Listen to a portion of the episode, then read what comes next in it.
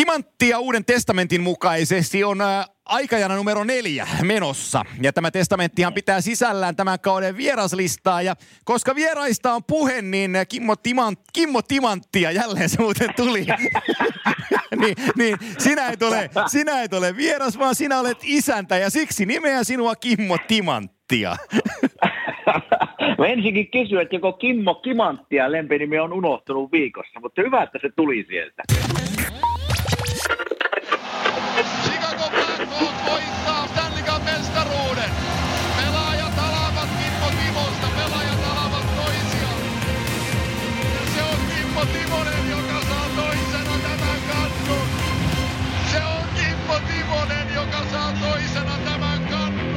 En mä tiedä, kai mä oon ihan häiriintynyt, kun me tehdään näitä näin paljon, että mä en edes muista sun sukunimeä enää.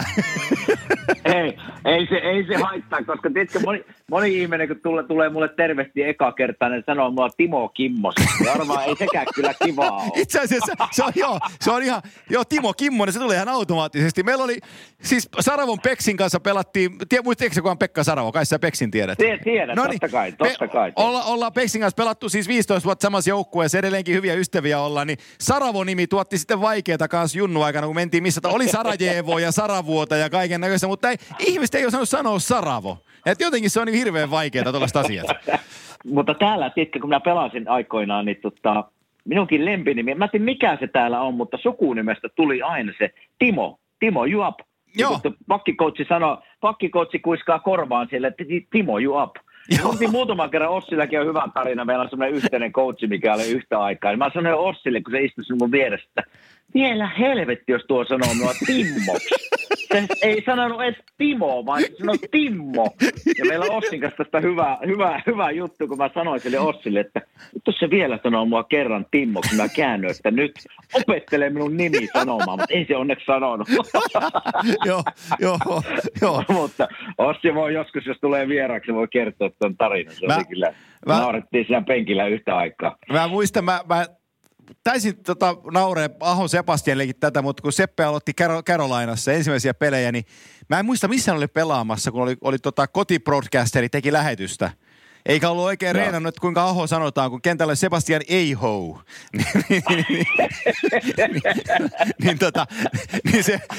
Se on vähän huono, kun Aho kääntyy. Se on huono nimi täällä. Aho kääntyy tuohon muotoon, niin se on sellainen, mikä haluaa äkkiä kyllä korjata, että se ei ole mun nimeni. Onkohan Sepe itse korjannut sitä? Onko ollut, että pidetään?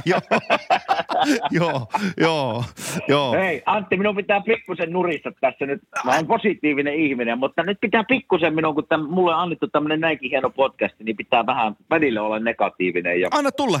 Ja jos suot mulle tämän hetken tässä, 2 minuuttia menee.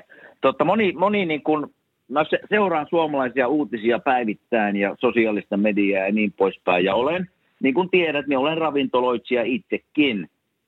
Ja moni ravintoloitsija on ottanut minun jopa yhteyttä ja näistä asioista ollaan yhdessä juteltu ja haluan niin kuin oman tukeni heille täältä Amerikan päästä lähettää myös omasta puolestani.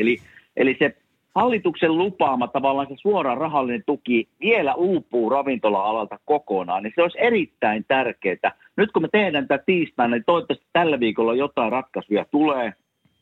Torstaina, kun tämä tulee ulos, niin toivottavasti on jo muuttunut tämä tilanne siihen mennessä, mutta tämä on niin kuin ihan päivistä kiinni monella ravintoloitsijalla tämä selviytyminen tästä korona-ajasta. Ja mä tiedän esimerkiksi Kuopiossa nyt, että siellä on mennyt jo siis 3-4 paikkaa, jotka minäkin tiedän henkilökohtaisesti ja tiedän ne omistajat, niin ne on mennyt konkurssiin, kun ei pystytä pitämään, kulut on vaan niin isot, että menee konkurssiin paikat. Niin tämmöinen ravintola-alan tuki olisi niin kuin pirun tärkeää nyt kaikille. Ja jos hallitus on mennyt se lupaamaan, niin se minusta lupaukset pitäisi pitää ja niin halusin vaan sen sanoa. Ja mä en halua, että tavallaan tästä tulee mikään negatiivinen juttu, mutta tämä on niinku tosi tärkeää, kun pitää muistaa, että ravintola-ala ja hotellialat ja tämmöiset alat, niin ne työllistää semmoinen 150 000 ihmistä Suomessa, niin ollaan aika iso työllistäjä, niin se tuki tälle työalalle olisi tosi tärkeä nyt. Niin halusin vaan tavallaan tätä viestiä on sosiaalisessa mediassa ollut paljon, mutta halusin myös itsekin tätä tuoda nyt esille, että se olisi tosi tärkeää nyt.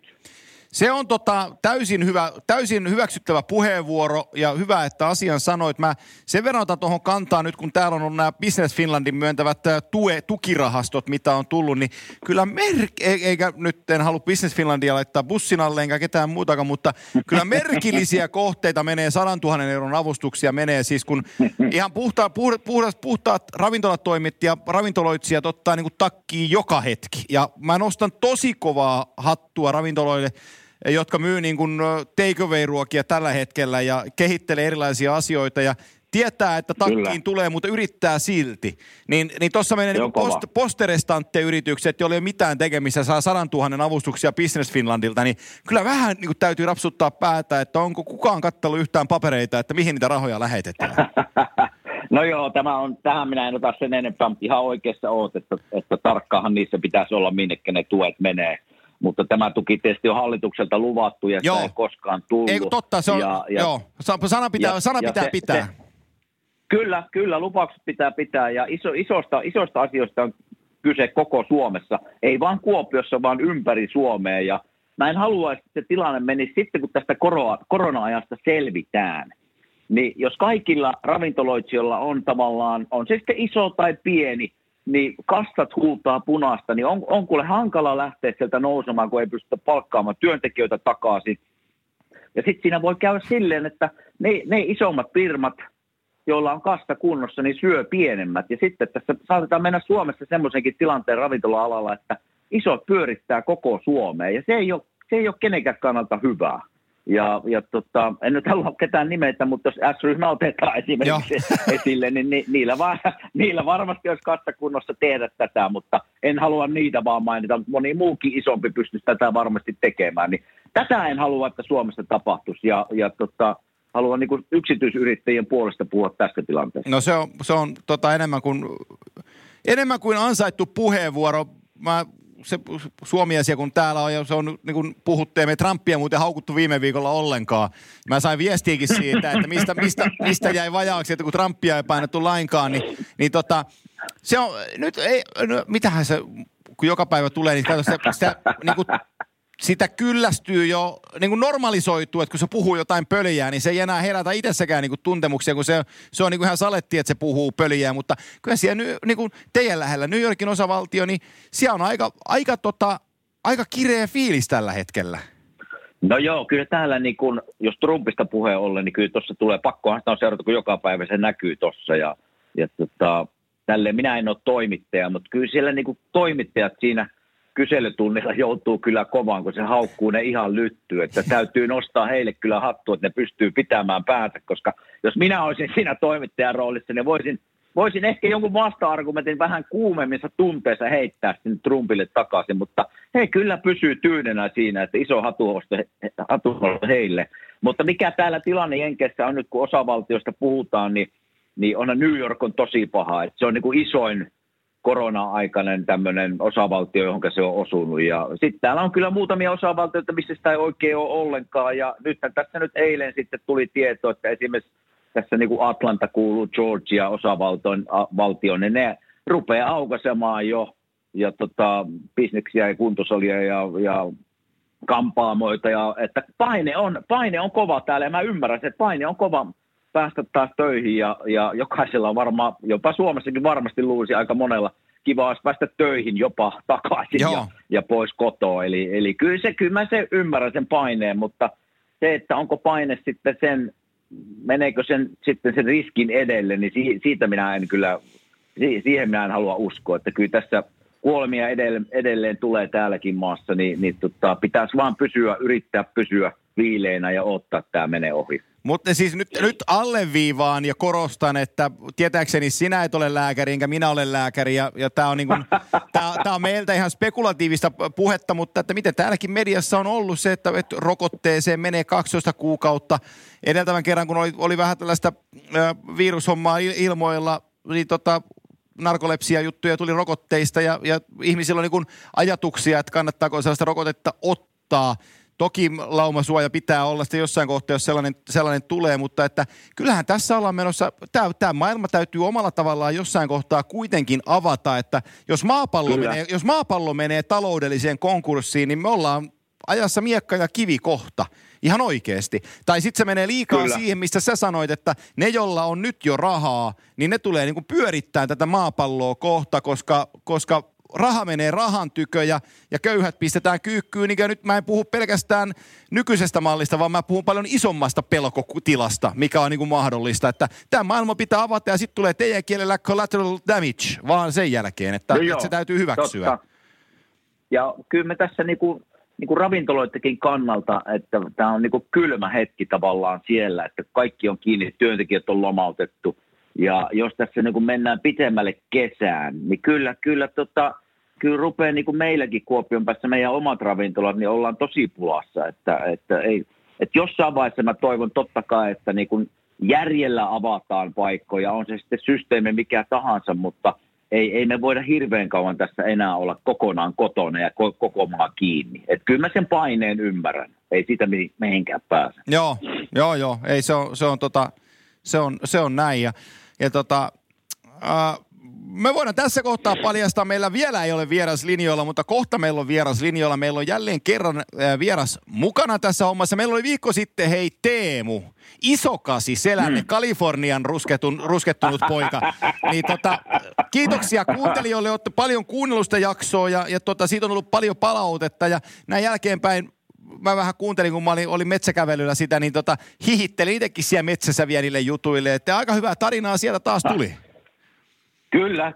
Pojat on hyviä suumiehiä ja osaavat puhua ja esiintyä loistavasti. Ja mulla tuli tuossa eilen mieleen, että pirun vielä kun olisi tajunnut aikaisemmin, niin olisi ollut ihan kuin kuitenkin tämä jääkiekkoaiheinen podcasti alun perin, vaikka tässä nyt hypitään vähän aiheesta aiheeseen. Mutta olisi ollut kiva kysyä pojilta. Mä meinaan seuraavaltakin vieralta ehkä kysyn sinunkin mielipide, onko hyvä idea. Olisi mielenkiintoista kuulla, mikä heidän niin kuin tämmöinen unelmaviisikko heidän uraltaan on ollut pelaajien kanssa, joiden kanssa he on pelanneet. En siis tarkoita unelmapelaajia esimerkiksi, kenen kanssa, niin kuin minäkin voisin ottaa Gretzkyä ja Lemieux, mutta en ole niiden kanssa pelannut, mutta ihmisten kanssa, pelaajien kanssa, jonka kanssa he ovat pelanneet. Olisi ollut kiva kuulla, ketä siihen viisikkoon pääsi, siis Teemun viisikkoon. Aloitetaanko tänään? Joo, ajattelin, että tänään.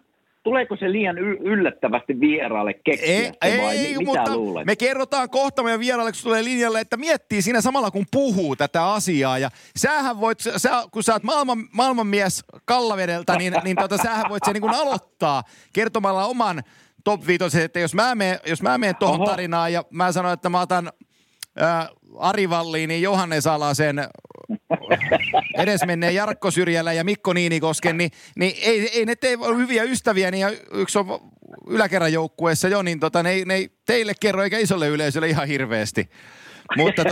Mutta teillä voi olla pari parempaa pelimiestä tarjolla, niin sähän voit miettiä kanssa, että sanot sen oman viisi, koska sä oot nyt miettinyt, joo. Niin sä oot sen kuitenkin kasannut jo mielessäsi. En ole kyllä kasannut, en miettinyt noin, mutta on miettinyt kyllä pikkusen. No niin, nyt kaikki kuuli, että meillä on vieras linjoilla, niin mä annan tämän pallon taas Philadelphiaan suuntaan, Kime, sulle. Sä voit ottaa meidän vieraan vastaan. Okei, selvä. Eli meillä on langan päässä nyt mies, jota minä olen seuraillut ihan pikkupojasta lähtien ja ihaillut, ja miksi ei vieläkin. Ja mielestäni tämä kyseinen herra, joka kohta on äänessä, on Suomen kaikkien aikojen ykköspakki.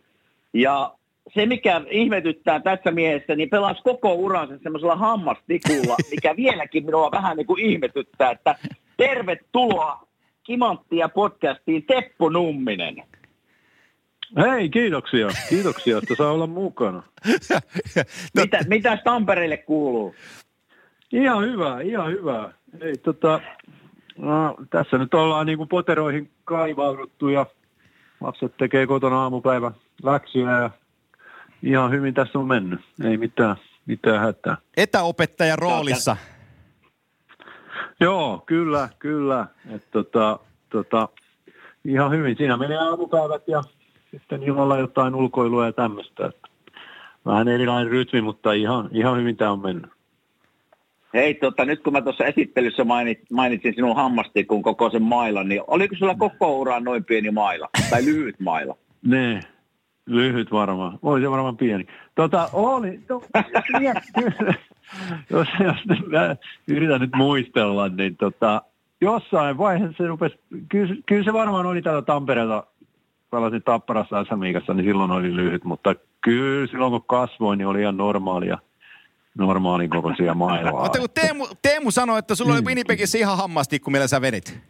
Oli joo, kyllä se oli näin, että se oli en tiedä, jotenkin oli semmoinen fiilis pelaaja, kun löytyi joku hyvä maila, niin se pelattiin niin kuin ihan loppuun asti. Eli sellainen, siihen asti, kun se niin kuin hajosi. Ja ehkä siinä jossain vaiheessa sitten kasvokin sitten, niin siihen tottui sitten siihen, joku maila kesti vähän liian pitkään ja tottui siihen lyhyellä mailan pelaamiseen, mutta jotenkin se vaan tuntui hyvältä mulle. Ja mä ajattelin, että mulla on vähän isompi tuppi, niin se ehkä auttoi. Mä pidin niin kuin pikkusormeen niin kuin sen tupin tai sen mailan niin kuin ulkopuolella, niin se ehkä antoi väärän kuvan siitä, en tiedä. Hei, nyt mulla on insidea tähän, sori Kime. Kun sä teit ison tupin ja sä oot Teppo Tapparan kasvattaja niin kuin mäkin oon. Mä näen tässä, mulla on inside-tieto. Onko sulla Laksolan lökiin, niin kuin kopioitko sä lökiä? Muistatko sä sen tupin, millä Laksolan Pekka pelasi? Muista. Mä olin lökin kanssa pakkiparina siinä ainakin 2 vuotta ja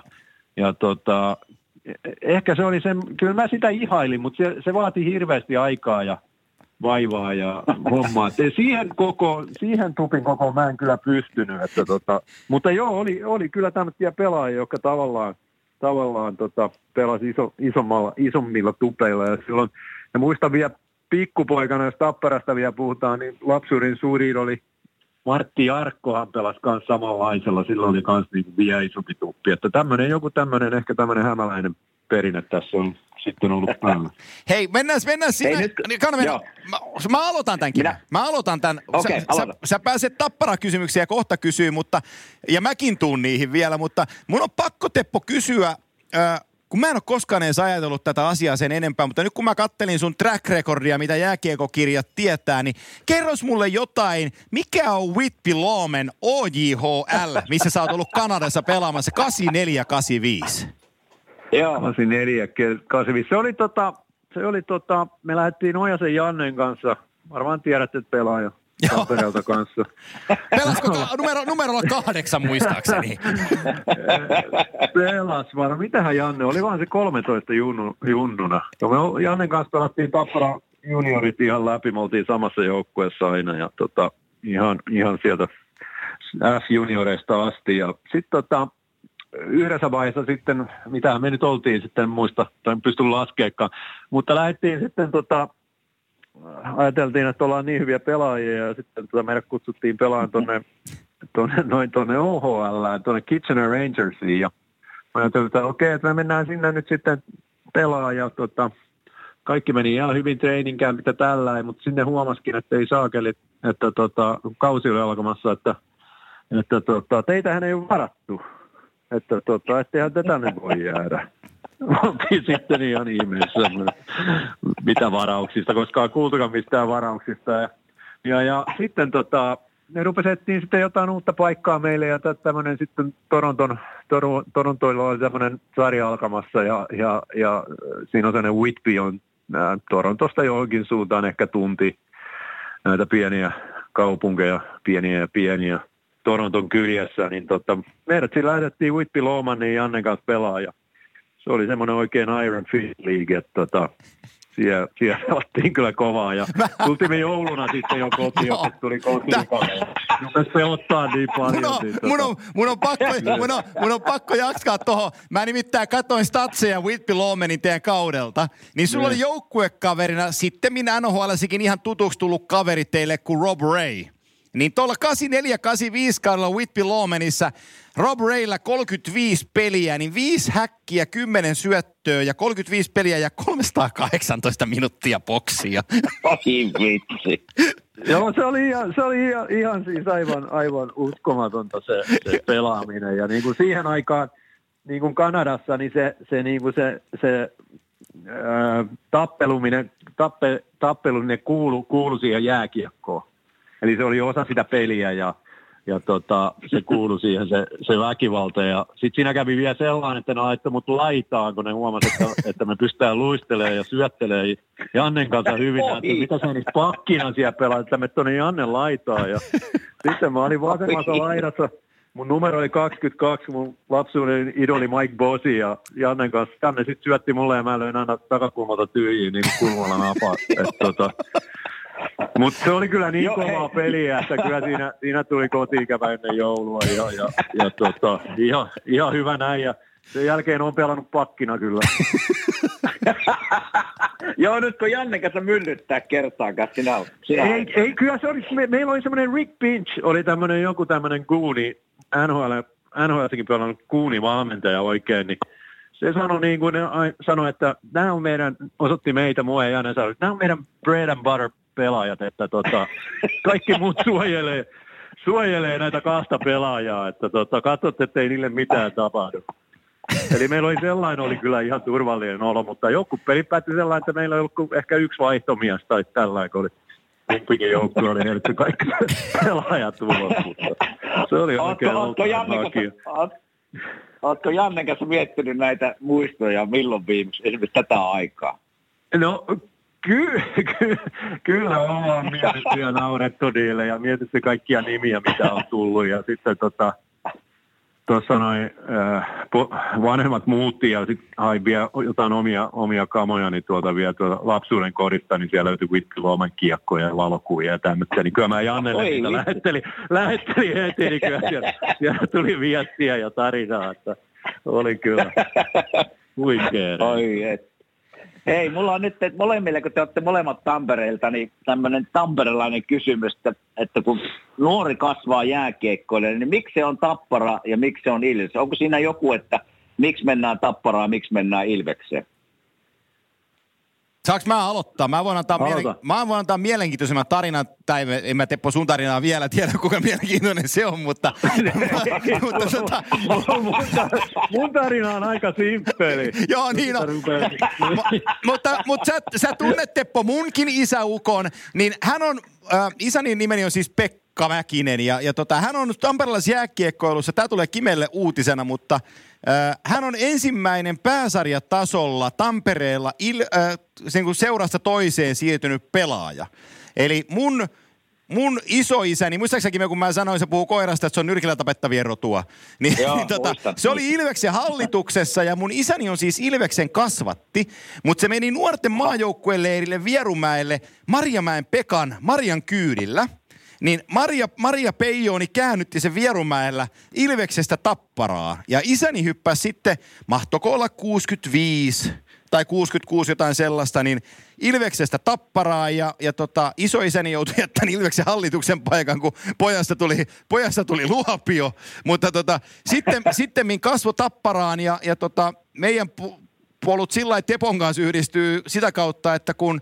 Isä Kallu oli Tapparan valmentajana, niin mun isäni on ollut siellä kiertämässä Hakametsää, traktorirenkaita vetämässä ja Tarasovin koulua käymässä lävitte. Niin en mä tiedä, mun kohdallani ei ollut, ei mulle varmaan koskaan kerrottukaan, kun rupesin pelaamaan jääkiekkoa, että täällä on Ilves. Sitä ei keskusteltu meidän perheessä, että se oli Tappara silloin. Sillä sitä ajateltiin silloin. Joo, ei niitä vaihtoehtoja ollut kyllä. Mulla oli kans aika perinteet, mitkä oli niin kuin meidän perheessä aika syvällä, niin ei ollut vaihtoehtoa. Ja kyllä se varmaan, se menee niin kuin suvussa oikeastaan, että ja varmaan ja niin, menee edelleenkin, että tämä nyt on ollut huvittavaa nyt kun muutti takaisin Tampereelle. Oli semmoinen, mitäs nyt se oltiin, 27 vuotta Pohjois-Amerikassa, sitten muutti Tampereelle ja edelleen se on ihan samalla lailla. Että pihaan tulee joku työmies, joku kaivinkoden mies, sanoo, tulee jotain tekee tai moikka. Terve, mitä kuuluu? No, mun nimi on Janne Mäkinen, mutta mä oon kyllä Ilveksen mies. Joo. Niin, eli se tulee, niin kun ne esittelee itsensä, niin ne sanoo sitten, kun ne tietää, että on niin jääkiekkomies. Niin, se ei ole pelkästään, että sanoo nimensä, mutta sitten sanotaan, että mitä lehriä edustaa? On kyllä Tapparan miehiä. Niin, on kyllä Tapparan miehiä sitten, että mitenköhän tänä vuonna menee. Joo. Kummalla se on edelleen vahva. Niin. Kummassa siellä on niinku pitemmät juuret, Tapparalla vai Ilveksellä? Tämä on mulle kanssa uutta tietoa. Onko tietoa teillä? Tampereen Ilveksellä. Tapparahan pohjautuu Tammerfors Ballklubbanista TPK:sta. Ja Ilves on, eikö se niin, että Ilves on vähän nuorempi? Vanhempi, anteeksi. Mutta molemmat on niinku ikäloppuja. Joo, kyllä. Joo, mä en muista, koska TPK sitten alkoi. Joo. Tappara tuli sitten siinä, joo. Joo. Selvä. Hei, mutta Tapparasta kun me puhutaan, meillä oli 2 viikkoa sitten, Teppo, meillä oli Saku vieraana. Ja mä oon tässä, kehittänyt sellaista valmennusfilosofiaa, että kun Jursi oli Turussa 90-luvulla ja TPS voitti mestaruuksia, mistä toi Kallaveden mieskin pääsi nauttiin TPS-paidassa. Niin sitten Saku sanoi sen puolihuolimattu, kun me puhuttiin Jursin suomen kielestä, että kuinka se osasi suomen kieltä, kun se Turkuun tuli, niin Saku sanoi sen, mikä sitten palasi itselleni mieleen, että se oli 70-luvulla KV:n kanssa tekemisissä ja oli Tampereella ja katsoi tosi paljon Tapparan tekemistä. Eli isäs valmentamaa Tapparan joukkuetta, joka oli niin kuin fyysisesti 3 valovuotta muita liigajoukkueita edellä. Niin ymmärrätkö sen mun ideologian siitä, että se millä 70-luvun Tappara voitti mestaruuksia, niin Jursi teki sen TPS-joukkueessa 90-luvulla, ihan samoilla jutuilla. No, joo, haa. Joo, mä ihan allekirjoitan, en ihan samoilla jutuilla, mutta kumminkin, että filosofia on kyllä vähän sama. Juuri näin. Kyllä mä uskon siihen, että tuossa oli just Jursista oli juttu, kun Jursi täytti nyt 70, tai se on lehdessä tässä nyt pari kuukautta sitten, ja siinä sitten Jursi kanssa kertoi sitä, että kun se oli KV:stä, se kävi katsomassa kaikki Tapparan reenit. Joo. Sitten mä kysyin, isältä kysyin sitä, että Kallulta kysyin, että mitäs että Jursi sanoi hienosti että haastattelussa, että se arvostaa sua tosi paljon, ja Kallu sanoi siihen justiin, sanoi, että joo, kyllähän muistaa, että Jursi oli siellä aina katsomossa, katteli heidän harjoituksia, että niillä oli jo semmoinen tavallaan kunnioitus jo silloin 70-luvulla ja tunsivat jo toisensa niitä ajoilta. Tähän liittyy. Ei mä muista. Niin tähän liittyykin me sellainen asia. Yksi, mä sanon, kun sä sanoit sen, että sua vähän ketuttiin juosta, kun Jursi laittoi teidät juokseen, niin mä isälleni puhuin tästä, joka on 70-luvulla juossut, kun Kallu ja Rane sitten myöhemmin veti Tapparaa, niin isäni lähetti sulle terveisiä, että ei hänkään osannut juosta ja hänkin joutui juokseen. Ei, kun minä Teppo sanoin meidän podcastissa, kun sä tiedät, että tämä minun vartalo, niin ei ole kyllä juoksijan vartaloja, kun me juostiin joka päivä vähintään 10 kilometriä kesällä, vähintään. Niin kyllä oli meikäläisen pakarit ja reidet ja nilkat ja polvet kipeänä, kun niistä reineistä ne joka päivä selvittiin. Että se juoksu oli se kesäsi, mitä Jursi niin kuin, se oli se juttu, että sillä haettiin se kuntopohja juosten ja pelaten ja jos satoi vettä, niin sitten tehtiin vähän tämmöinen pitempi lenkki, semmoinen 14 kilometrin lenkki, niin kyllä sai Kimmo poika juosta 3 vuoden aikana. Se oli kyllä hyvä, että se oli Jursi valmis sulla tuossa vaiheessa uraa, sä olit nuori. Siinä mielessä kävi kyllä hyvä. Mä oon miettinyt ihan samaa noista ranereeneistä, kun mä menin Tapparaan silloin nuorena poikana ja olin siellä kanssa juoksin Kaupin metsiä läpi ja Pyynikin portaita, että onneksi nuoret jaksaa ja palautuu. Ja niin kuin mun piti sanoa Teppo siitä, että sä tuut sitten Ranen aikaa, eli Rauno Korpi. Mä muistan, kun mä oon ollut, kun sä oot 68, mä oon 79, mä oon sua niin paljon nuorempi, niin mä muistan vaan ne kauhupuheet, tiedätkö sä, 10-vuotiaana, 9-vuotiaana siitä, kun Tapparan liigajoukkue oli Pyynikin portaissa ja siellä vedettiin rappuja niin kauan, että oksentaa. Sitten vasta pääsi kotiin. Ootteko te ollut siellä oksentamassa? Joo, ollaan. Se oli perjantai harjoitus. Se oli aina viikon viimeinen harjoitus. Et se niinku, sitten kun maanantaina onko reenit, rupesi laskemaan tunteja, koska on se perjantain reeni. Milloinko pitää taas oksentaa? Niin, että Oliko se yhtä, mitä maine antaa Ranesta, niin oliko se yhtä kovaa, mitä minä olen kuullut juttuja? No siis kova, siis Ranehan tuli siinä, se oli se 86, niin se tuli hirveällä semmoisella innostuksella ja niin kuin asenteella, mikä oli niin kuin aivan huippua niin kuin nuorelle pelaajalle, ja että se pystyi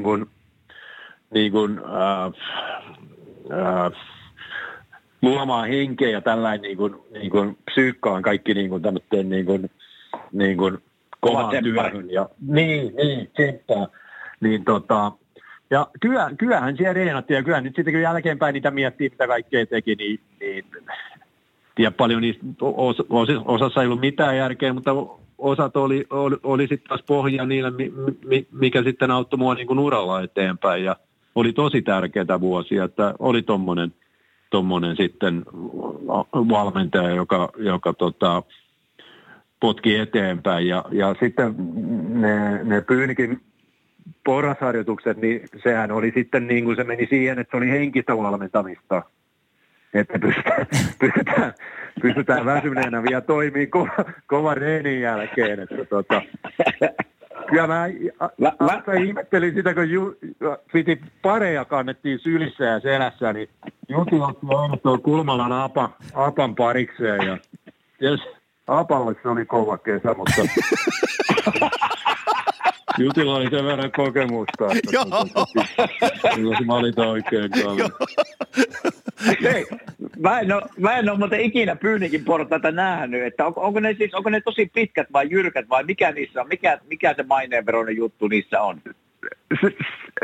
Sanotaanko, ne ei ole semmoiset jatkuvat, siinä tulee pieniä välejä, niin ylämäkeä, niin siinä on välejä sellainen, että siinä voi vähän niin kuin ehkä hengähtää ja tällainen. Siinä voi oksentaa siinä välillä. Niin, siinä voi sitten joo katsoa, että paljon siinä on, mutta kyllä siinä kaikkea kokeiltiin, kannettiin kaveria selässä ja sylissä ja kottikärryä ja mitä kaikkea sitä nyt voisi keksiäkään.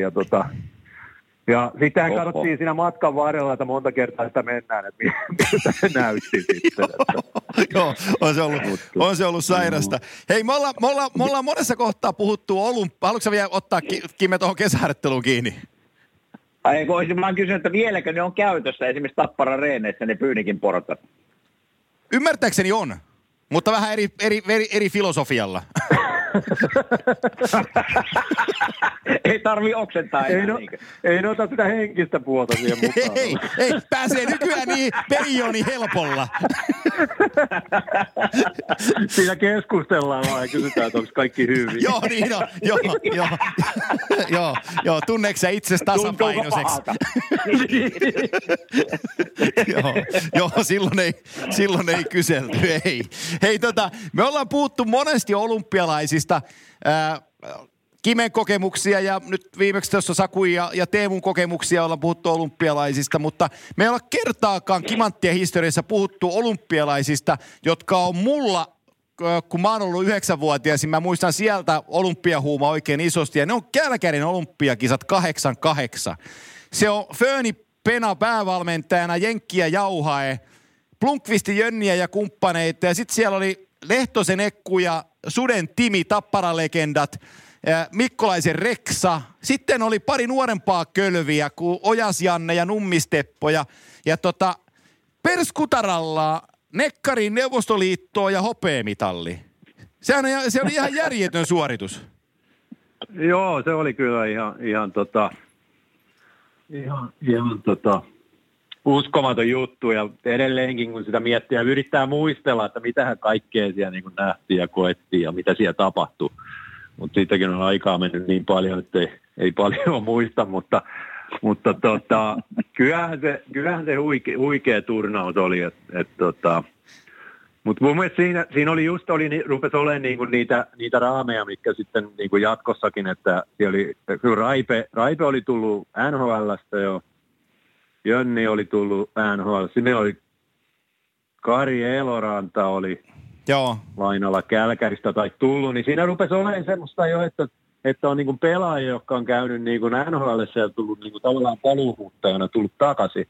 Eli sitä materiaalia rupesi olemaan niin paljon, että saatiin niinku neljä No kolme niin kuin kenttää ja kolme ja melkein neljä kenttää jo niin kuin ihan niin kuin ketkä pystyy pelaan sitten niin kuin ihan huippukiekkoa, että se oli ehkä se juttu, mikä siinä oli. Että ja sitten tietysti oli just noita kokemusta ja me oltiin sitten nuoria poikia siellä mukana, että tavallaan siinä rupesi olemaan sellaista hyvää miksiä. Ja tietysti oli Taisto oli maalissa, Tammi ja Myllys oli siellä, että tietysti oli huippumaalivahdit niin kuin Suomella ainakin. Että siinä tavallaan olisi ruveta sellainen niin kuin kolahteleen palaset kohdalleen niin kuin pelaajien niin kuin iät ja rutiinit ja tällainen, että pystyttiin pelaamaan niin kuin ihan maailmanluokan pelejä ja maailmanluokan joukkueita vastaan. Ja Pena tietysti sitten puri jenkkiä ja oli sitten tämmöinen valmentaja, joka antoi vastuuta pelaajille ja vei sitä tavallaan taas kanssa eteenpäin sitä hommaa, että siinä niin kuin tehtiin joukkueena hommia ja joo, se meni kyllä ihan huikeasti. Oliko se Kälkärissä jo silloin tämä Saddle Dome? Oliko se siihen rakennettu halli vai? Se rakennettiin sitä varten, joo. Okay. Ja se oli just silloin, oliko se nyt sitten tammikuussa, vai koska ne olympialaiset on, niin sitten toi Kälkäri pelasi vieraspelejä silloin sen kuukauden, kun oli noin kisat siellä. Nyt se siitä puhutaan, että se pitäisi vähän niin kuin upgradeata jo tähän päivään. Vähän joutuisi. Niin kauan tuostakin on mutta me pelattiin siinä oli se Cowpalace oli siinä kanssa siinä sitten, niin pelattiin sielläkin, niin siellä oli, laidat oli 2 metriä korkeita ja ne oli betonista ja me pelattiin jotain Italiaa vastaan. Sekin on se on jäänyt mieleen. Sitten ehkä yksi toinen ton mitalin kautta on jäänyt mieleen. Me oltiin Brian Adamsin konsertissa. Se oli semmoinen aloitteleva kanadalainen orkesterijohtaja, kun Brian Adams esiintyi siellä Olympiakylässä, missä oli vaan urheilijat, niin se esiintyi siellä Voikkasalissa ja mä ajattelin, että tämähän kuulostaa hyvältä tämmöinen Brian Adams. Sekin ihan ok ura mennään sitten. Mennään kattelemaan. Niin, se teki kans ihan hyvän uran. Me oltiin, sitä nauretaan Jannen kanssa, että oltiin Brian Adamsin konsertissa Kälkää. Olympiakylät. Mun on tohon aikakautteen, mun on yksi kysymys pakko kysyä, koska mä oon lukenut paljon kirjoja ja mä muistan kattoneeni sen Punakoneen peliä ja mä oon lukenut siitä kirjoja ja kattonut dokumentteja. Sä oot kokenut sen, että kun vastustajan päävalmentajana on Vasili Tikhonov, niin mitä nuori Teppo Numminen mietti, kun katselee, että tuolla penkin takana on tuollainen Tihonovin äijä? Eihän siinä kun pelataan, niin ei silloin katsella mitään. Joo. Että se on jo niin kotonen tilanne, ettei siinä, jos ruvetaan kattelee, niin sitten menee peli kyllä ihan ohi. Mutta kyllähän sitten niin kun katseltiin muita pelejä ja tällainen telkkarissa siis isojen aikana, niin kyllähän se oli ihan hurja se niiden joukkuessa ja sehän oli niin kun ihan kulta-aikoja, oli tämä ykköskenttä ja kaikki siellä, niin joo, ja tietysti tämä nyt oli vielä sitten just niin kuin saatiin mitalit ja tällainen Tihonovi tuli sitten onnittelee Suomen meidän puukoppiin sitten pelin jälkeen, niin se oli tietysti kans, oli hienoa, että se arvosti Suomen ensimmäistä mitalia niin paljon, että hänkin tuli sitten koppiin ja kyllä kai senkin päähän jotain limpparia. En tiedä, uskalsiko kukaan kaataa mitään limpparia sen päälle, nyt kun rupeaa miettimään. Ei varmaan uskaltanut. En usko kyllä. En uskokaan. Kyllä se varmaan onkohan siellä uskallettu nauraa? Onkohan siellä uskallettu nauraa siellä kopissa? Sen muistan jo, että se oli kopissa ja mä löysin jonkun vanhan kuvankin siinä tästä tilaisuudesta. Aika hieno muista. Se oli siellä. Joo, että kyllähän se oli se Punakone niin vahva ja se Tihonovin niin kuin olemus, että kyllä sitä ihailtiin. Mutta hienoin homma oli kyllä, mitä muistaa, oli se, kun toi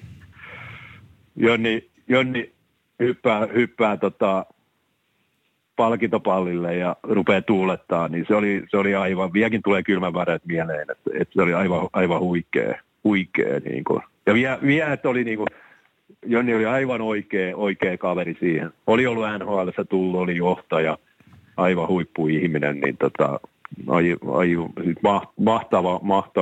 mahtava tilanne.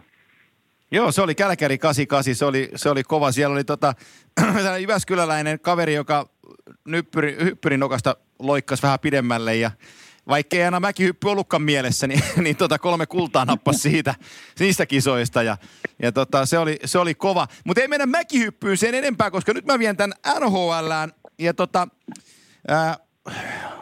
meidän Tappara-perheestä. Siellä on viimeisimpänä kiekkoillut toi Laineen Patrick, joka on puhunut Winnipegistä, että se ei ole mikään häävikylä noin niin kuin kokonaisuudessaan. Ja meillä viikko sitten oli Teemu Ilmari kertomassa, että Winnipegissä itse asiassa on mitään. Niin voiko sä, Teppo, kertoa kimanttia kuuntelijoille, että kun 88-89 kausi alkoi NHL:ssä, ja kuinka suuri se tuntematon oli, ja miten sä päädyit Winnipegiin, ja minkälainen se paikka oli siihen aikaan? No, niin kuin, joo. Joo, tuli varaus Winnipegiin ja sitten tietysti... Katsottiin kartasta, että missä se on. Radiosta kuulin. Me oltiin juhannuksella, me oltiin tuolla leirintäalueella. Ja tuolla Ojasen Janne ja muita lätkäjunnuja siellä ja oltiin siellä viikonloppua viettämässä, pitkää viikonloppua, juhannusta, ja sitten siinä oli semmoinen, me oltiin teltoilla siellä, kun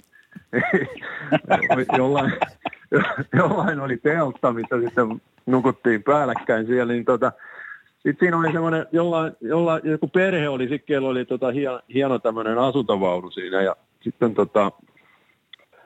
oltiin pari päivää, niin sitten se isäntä tuli yhtenä aamuna, mitä te olette jotain jääkiekkoilijoita kuulemaan, että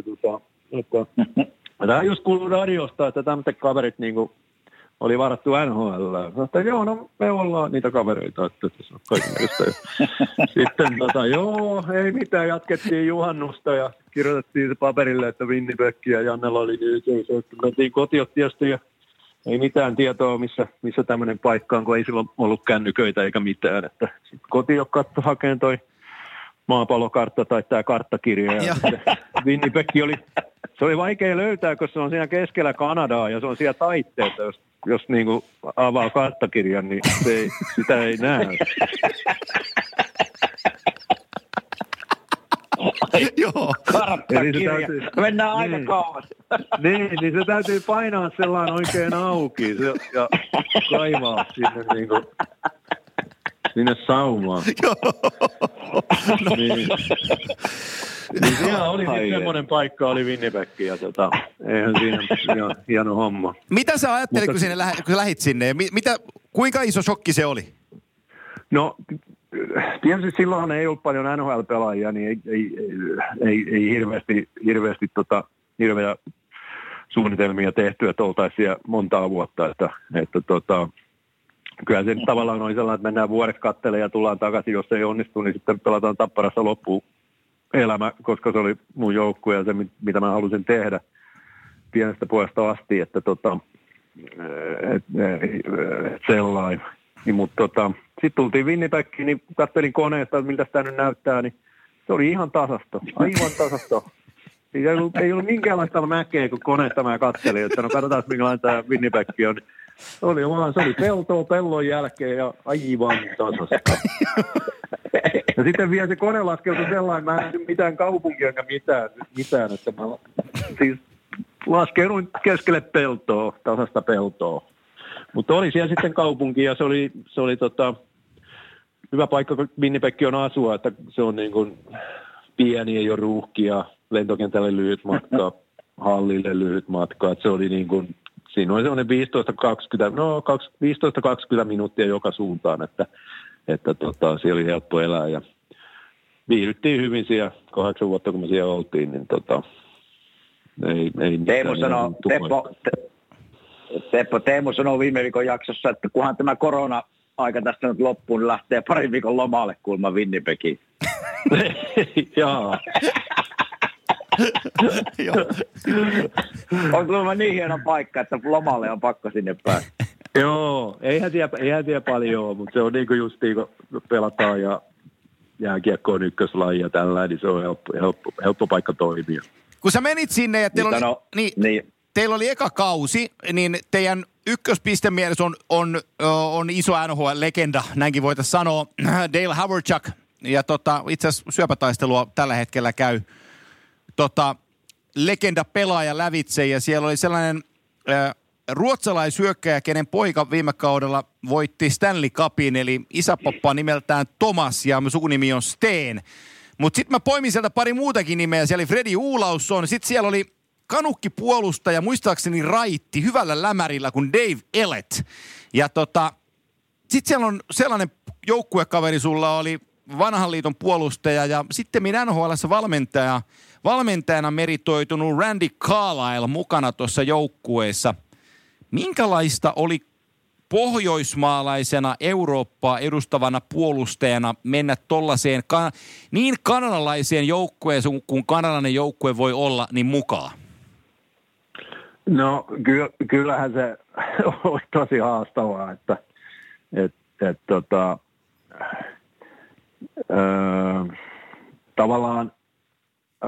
tavallaan sä olit ihan yksi ja sua mitattiin koko ajan, että rupeeko jarruttelee arkailleen pelkeään tällainen, että kyllä se silloin oli semmoista niin kuin äijä toimintaa ja se kanadalainen kulttuuri oli semmoista perinteikästä toimintaa ja perinteikästä aggressiivista väkivalta jääkiekkoa, niin kyllähän siinä piti sitten osoittaa, että ei karkuun lähde. Mutta se oli silloin että kyllähän siinä sitten yritti joka päivä oppia ja oppia niin kuin maan tavoille ja miten he ajattelee pelistä ja mennä sitten sen mukana. Mutta kyllä se oli kovaa koulua, mitä justiin Randy Carlyle voin kuvitella, että voittaja ilman kypärää siinä vieressä, niin ei siinä. Voin kuvitella. Randy Carlyle varmaan katsoi sillä, että otetaan sitten eurooppalaispoika tuohon sisään, että se ei sitten antanut sääliä sekuntiakaan. Joo, ei kyllä se oli siinä varmaan, se laski vaan päiviä, että kauan mä siinä on ja mä nopeasti mä oon tuosta lähden. En mä usko, että se mun puolesta oli paljon vetoa, että mä en tiedä pidempään olisin. Mutta Muistatko, Teppo, mikä sulla oli silloin, jos mä kerron niin omasta, minä tulin 10 vuotta myöhemmin vasta, mutta siis mulla niin kuin, mikä oli isoin juttu sopeutumisessa NHL-jääkiekkoon, esimerkiksi mulla oli se, kun aika, totta kai kun kaukalo on pienempi, niin aikaa on vähemmän ja ehkä kaverit on vähän isompia, niin oliko sulla tämmöisiä samoja juttuja? No, kyllä oli ja tietysti se pelimäärä. Se oli niin kuin se juttu, että niitä pelejä oli niin paljon ja se matkustaminen silloin, kun matkustettiin niin kuin normaaleja lentoja. Kuulostaa tosi hölmöltä, mutta niin kuin mentiin niin kuin normaalia. Mutta ei ollut charterilentoja, että kone odottaa joukkuetta ja joukkue tulee sinne ja sitten se lähtee ja siellä ruuat valmiina. Ei, me oltiin kaudesta me vietettiin Minnesotan kentällä ja syötiin McDonaldsissa ja Pizza Hutissa, kun vaihdettiin koneessa. Ainoa paikka, mihin pääsi suoraan, oli Winnipegistä oli Chicago ja Minnesotaa. Ja Minnesotakin menettiin joukkueensa Dallasiin. Niin se oli niin kuin Chicagon tai Toronton kentät, mistä sitten lennettiin ympäri sitten Pohjois-Amerikkaa ja kyllä siinä meni sitten tunteja ja se oli niin kuin haastavinta. Se matkustaminen silloin ja sitten pelimäärä, niin se oli kyllä totta. Hei, sitten tuli 92-93 Teemu tuli sinne, niin minkä verran se auttoi sinua ja varmasti pystyt kyllä Teemuakin auttamaan samalla siinä. Ja minkälainen poika se oli, kun se tuli? No, kyllähän Teemulla oli kovat odotukset. Tietysti oli kovat odotukset, ja sitten kun se jäi sen vuodeksi vielä sitten Suomeen.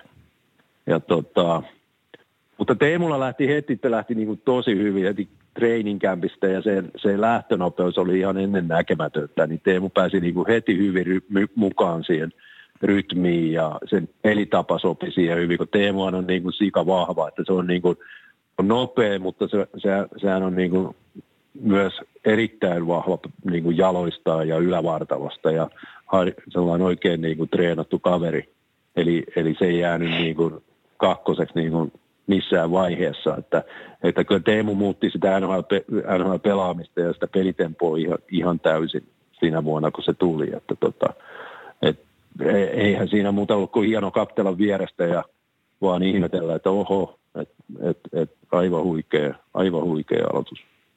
No Teemu sanoikin tässä viime viikon jaksossa, että paljon kehu kyllä teitäkin, että meillä oli semmoinen pakisto, mikä oli niin kuin paljon parempi muihin NHL-pakistoihin, oli liikkuvia pakkeja sinä ja Phil Housleya ja kumppaneita, niin sanoi, että hänellä oli 2-3 läpiajoa per peli, kun oli niin liikkuvia ja hyvin syöttäviä pakkeja. Niin muistatko kuka sulla oli, oliko sulla semmoista pakkiparia siihen aikaan vai vaihtuiko ne paljon? Kyllä silloin vaihtui paljon. No. Ei nyt yrittää miettiä, että kuka siinä olisi sitten pidempään. No, ei kyllä varmaan aina paljon vaihtui. Ei ollut semmoista oikein vakiparia silloin.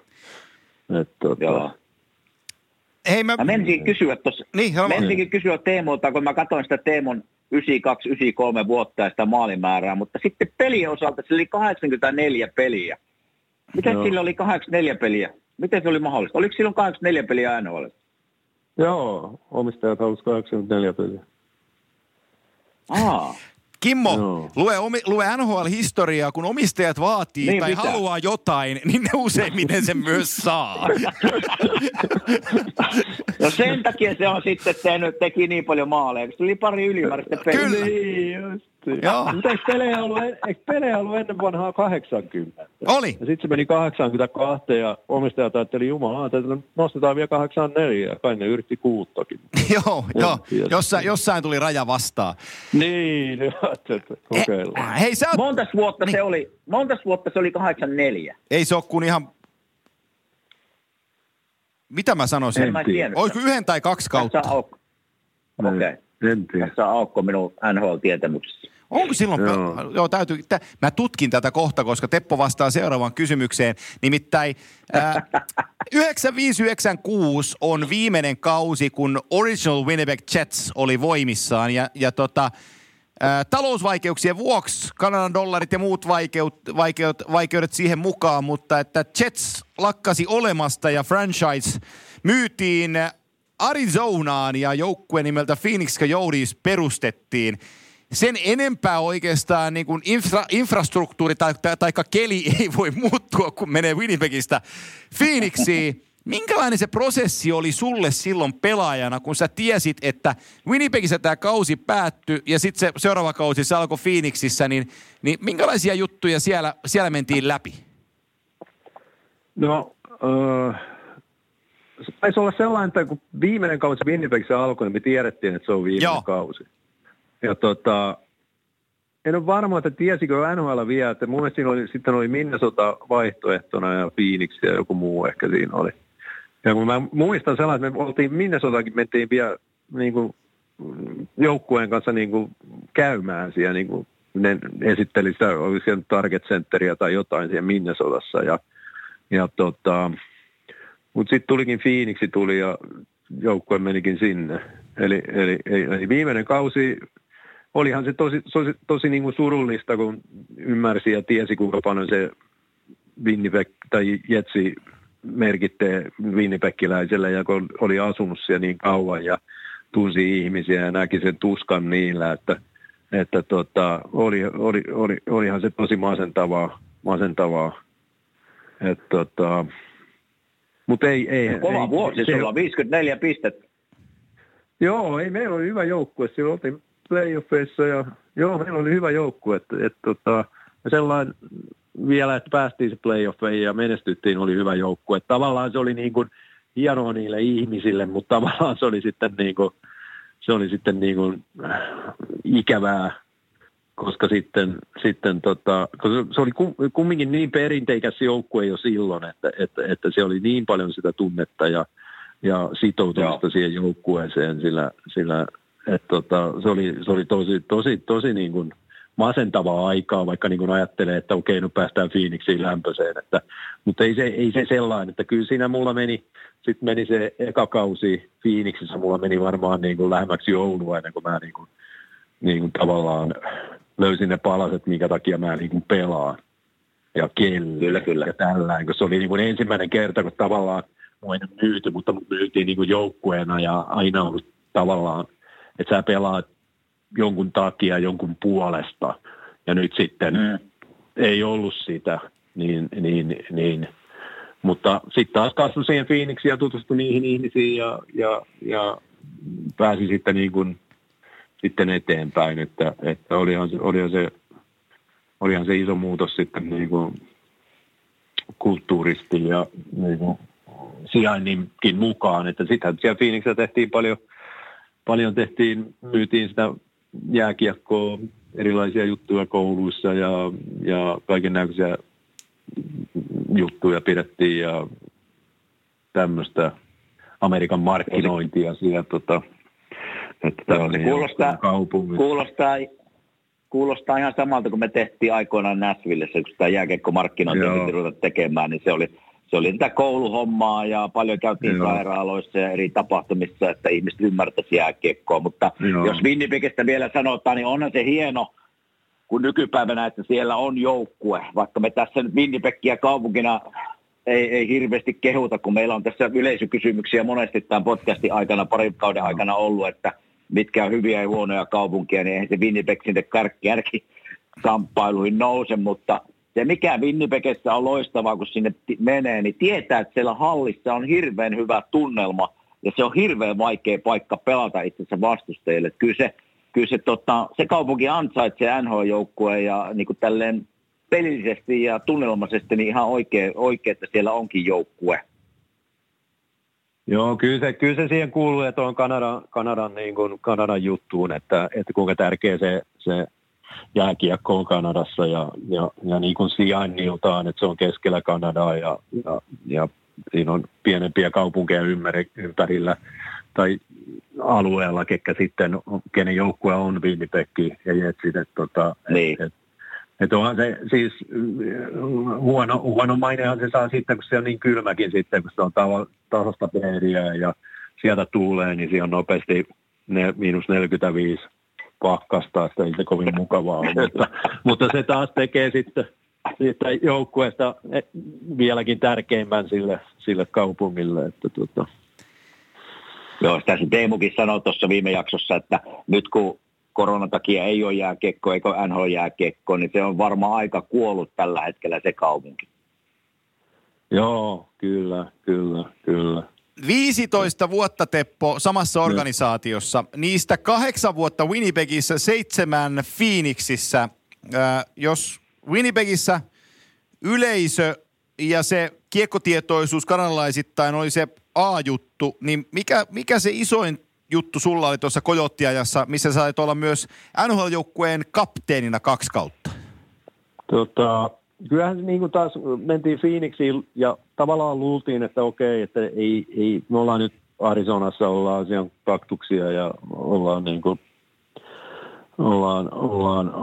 ollaan sen paikassa, missä ei jääkiekkoa tiedetä eikä tunneta, mutta huomattiin, että siellä on niin paljon muualta muuttaneita, että se on semmoinen uusi kasvava kaupunki. Siellä on hirveästi väkeä Chicagosta, New Yorkista ja muista kaupungeista, missä on, ja siellä on kanadalaisia, viettää paljon talvea siellä.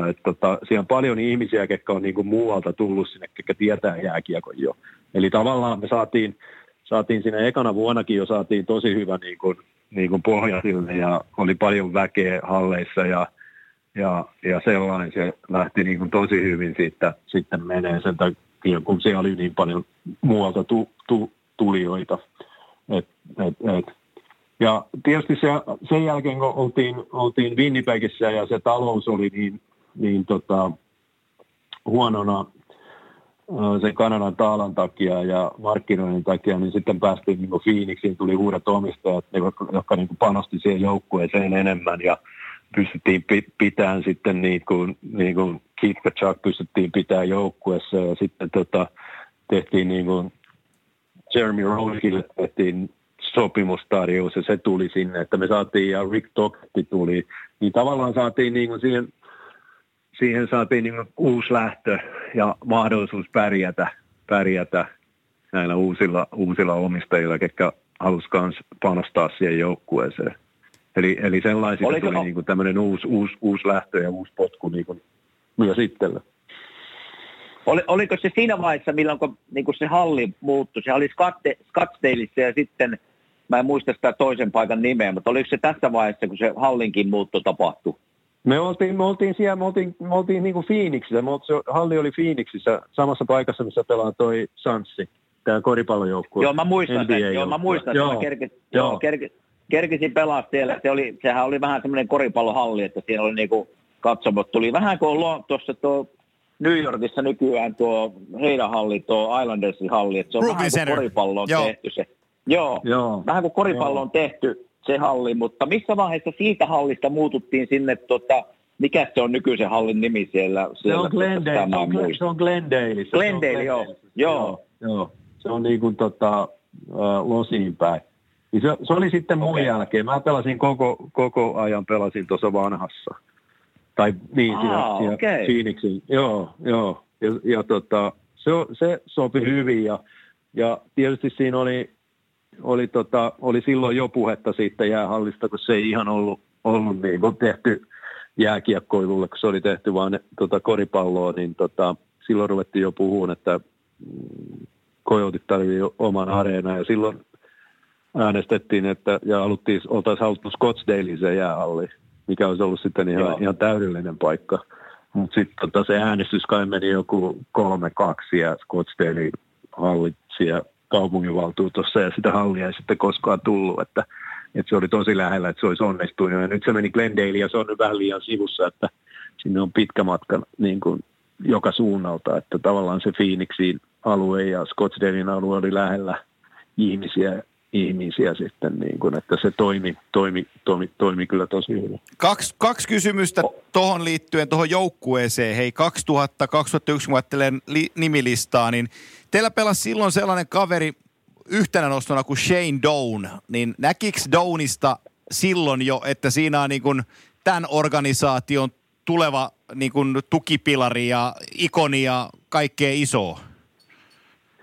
No kyllähän sinä näki, että ainoa mikä siinä oli alussa hänen urallaan oli se, että hän oli niin onnellinen, että hän oli NHL:ssä, niin se ihan aina niin kuin mennyt yksi yhteen, että hävittiin tai voitettiin, niin se oli aina hyvällä tulolla ja hymyili, niin mutta kyllä siinä kävi sitten, se kävi kyllä kovaa koulua siinä just niin, kun meillä oli veteraanijoukkue silloin, kun oli Katsukia, Rounikkia ja Tokettia ja tällainen, niin siinä varmaan oppi kyllä sitten niin kuin selviytyy liigassa, että Donneria pelasi hienon pitkän uran, että sanotaanko näin, että oli varmaan oikeaan aikaan oikeassa paikassa, missä sitten oppi kyllä selviytyy. Niin ja tulihan tuossa, kun huippupelimiehistä puhutaan, niin muun muassa Ossi Väänänen taisi olla siellä joukkueessa sitten sinun loppuvaiheessa. Joo, Ossi tuli kanssa. Mä oon miettinyt, mä keskeytän, sori. Mä oon miettinyt, kun tässä Ossin kanssa on vuosia tehty töitä, että joku lakihaaste pitäisi saada teille, sulle ja Sonjalle siitä, että kun mä joudun kuuntelemaan Väänästä, niin tässä juttu. Mutta jos on kaktuksen kyljessä ja kavereina on Numminen ja Lumme, niin väkisikin kasvaa kieroa. Joo, se oli, meillä oli kyllä värikä, se oli ihan uskomaton, kuinka monta meitä oli siellä. Meillä oli Alatalo ja Ylönen ja Niemisen Jukka oli sitten hierojana, niin mitä meitä nyt oli siellä, 6-7 samaan aikaan suomalaista, että kyllä se oli värikästä, se oli hieno aika ja kaikki niin kuin pelasi, kaikki oli niin kuin kokoonpanossa, että kyllä siellä jo arvostettiin suomalaisia pelaajia, kyllä. Mutta ei ole Winnipegissä lähtöä, jos ajattelee tuota suomalaisia pelaajia arvostetaan, niin kyllähän se tavallaan sieltä Winnipegistä lähtö siinä organisaatiossa. Kumminkin ruotsalaiset ja suomalaiset ja eurooppalaiset pelaajat on aina ollut arvostettuja. Joo, ei se totta, kun mä mietin sitä tunnelmaa siinä entisessä hallissa, mistä sinäkin pelasit, että nykyinen halli siellä Glendaleissa, niin on siinä huima ero. Silloinhan kävi yleisöä siellä peleissä, eikö käynyt? Niin nykyään on aika hankalaa saada yleisöä sinne halliin. Joo, se on ollut, meillä kävi silloin ihan normaalisti väkeä.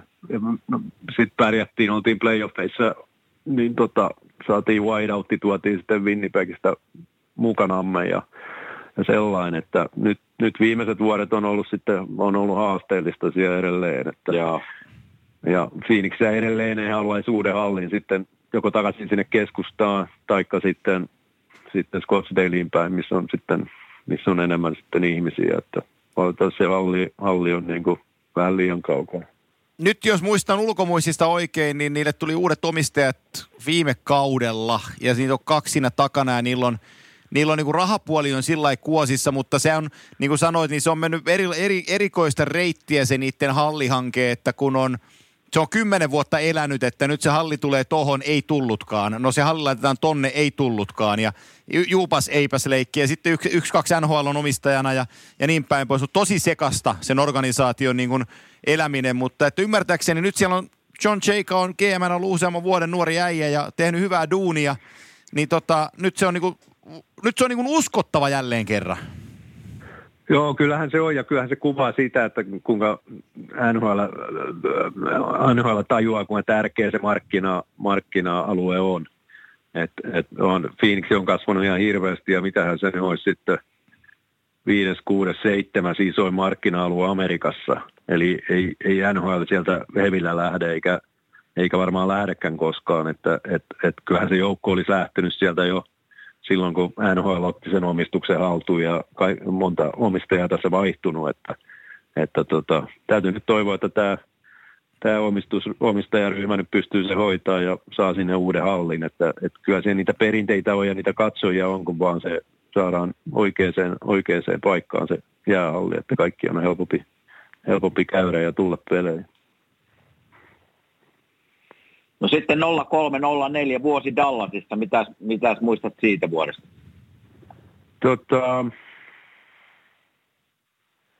Se oli vuosi ennen lockouttia.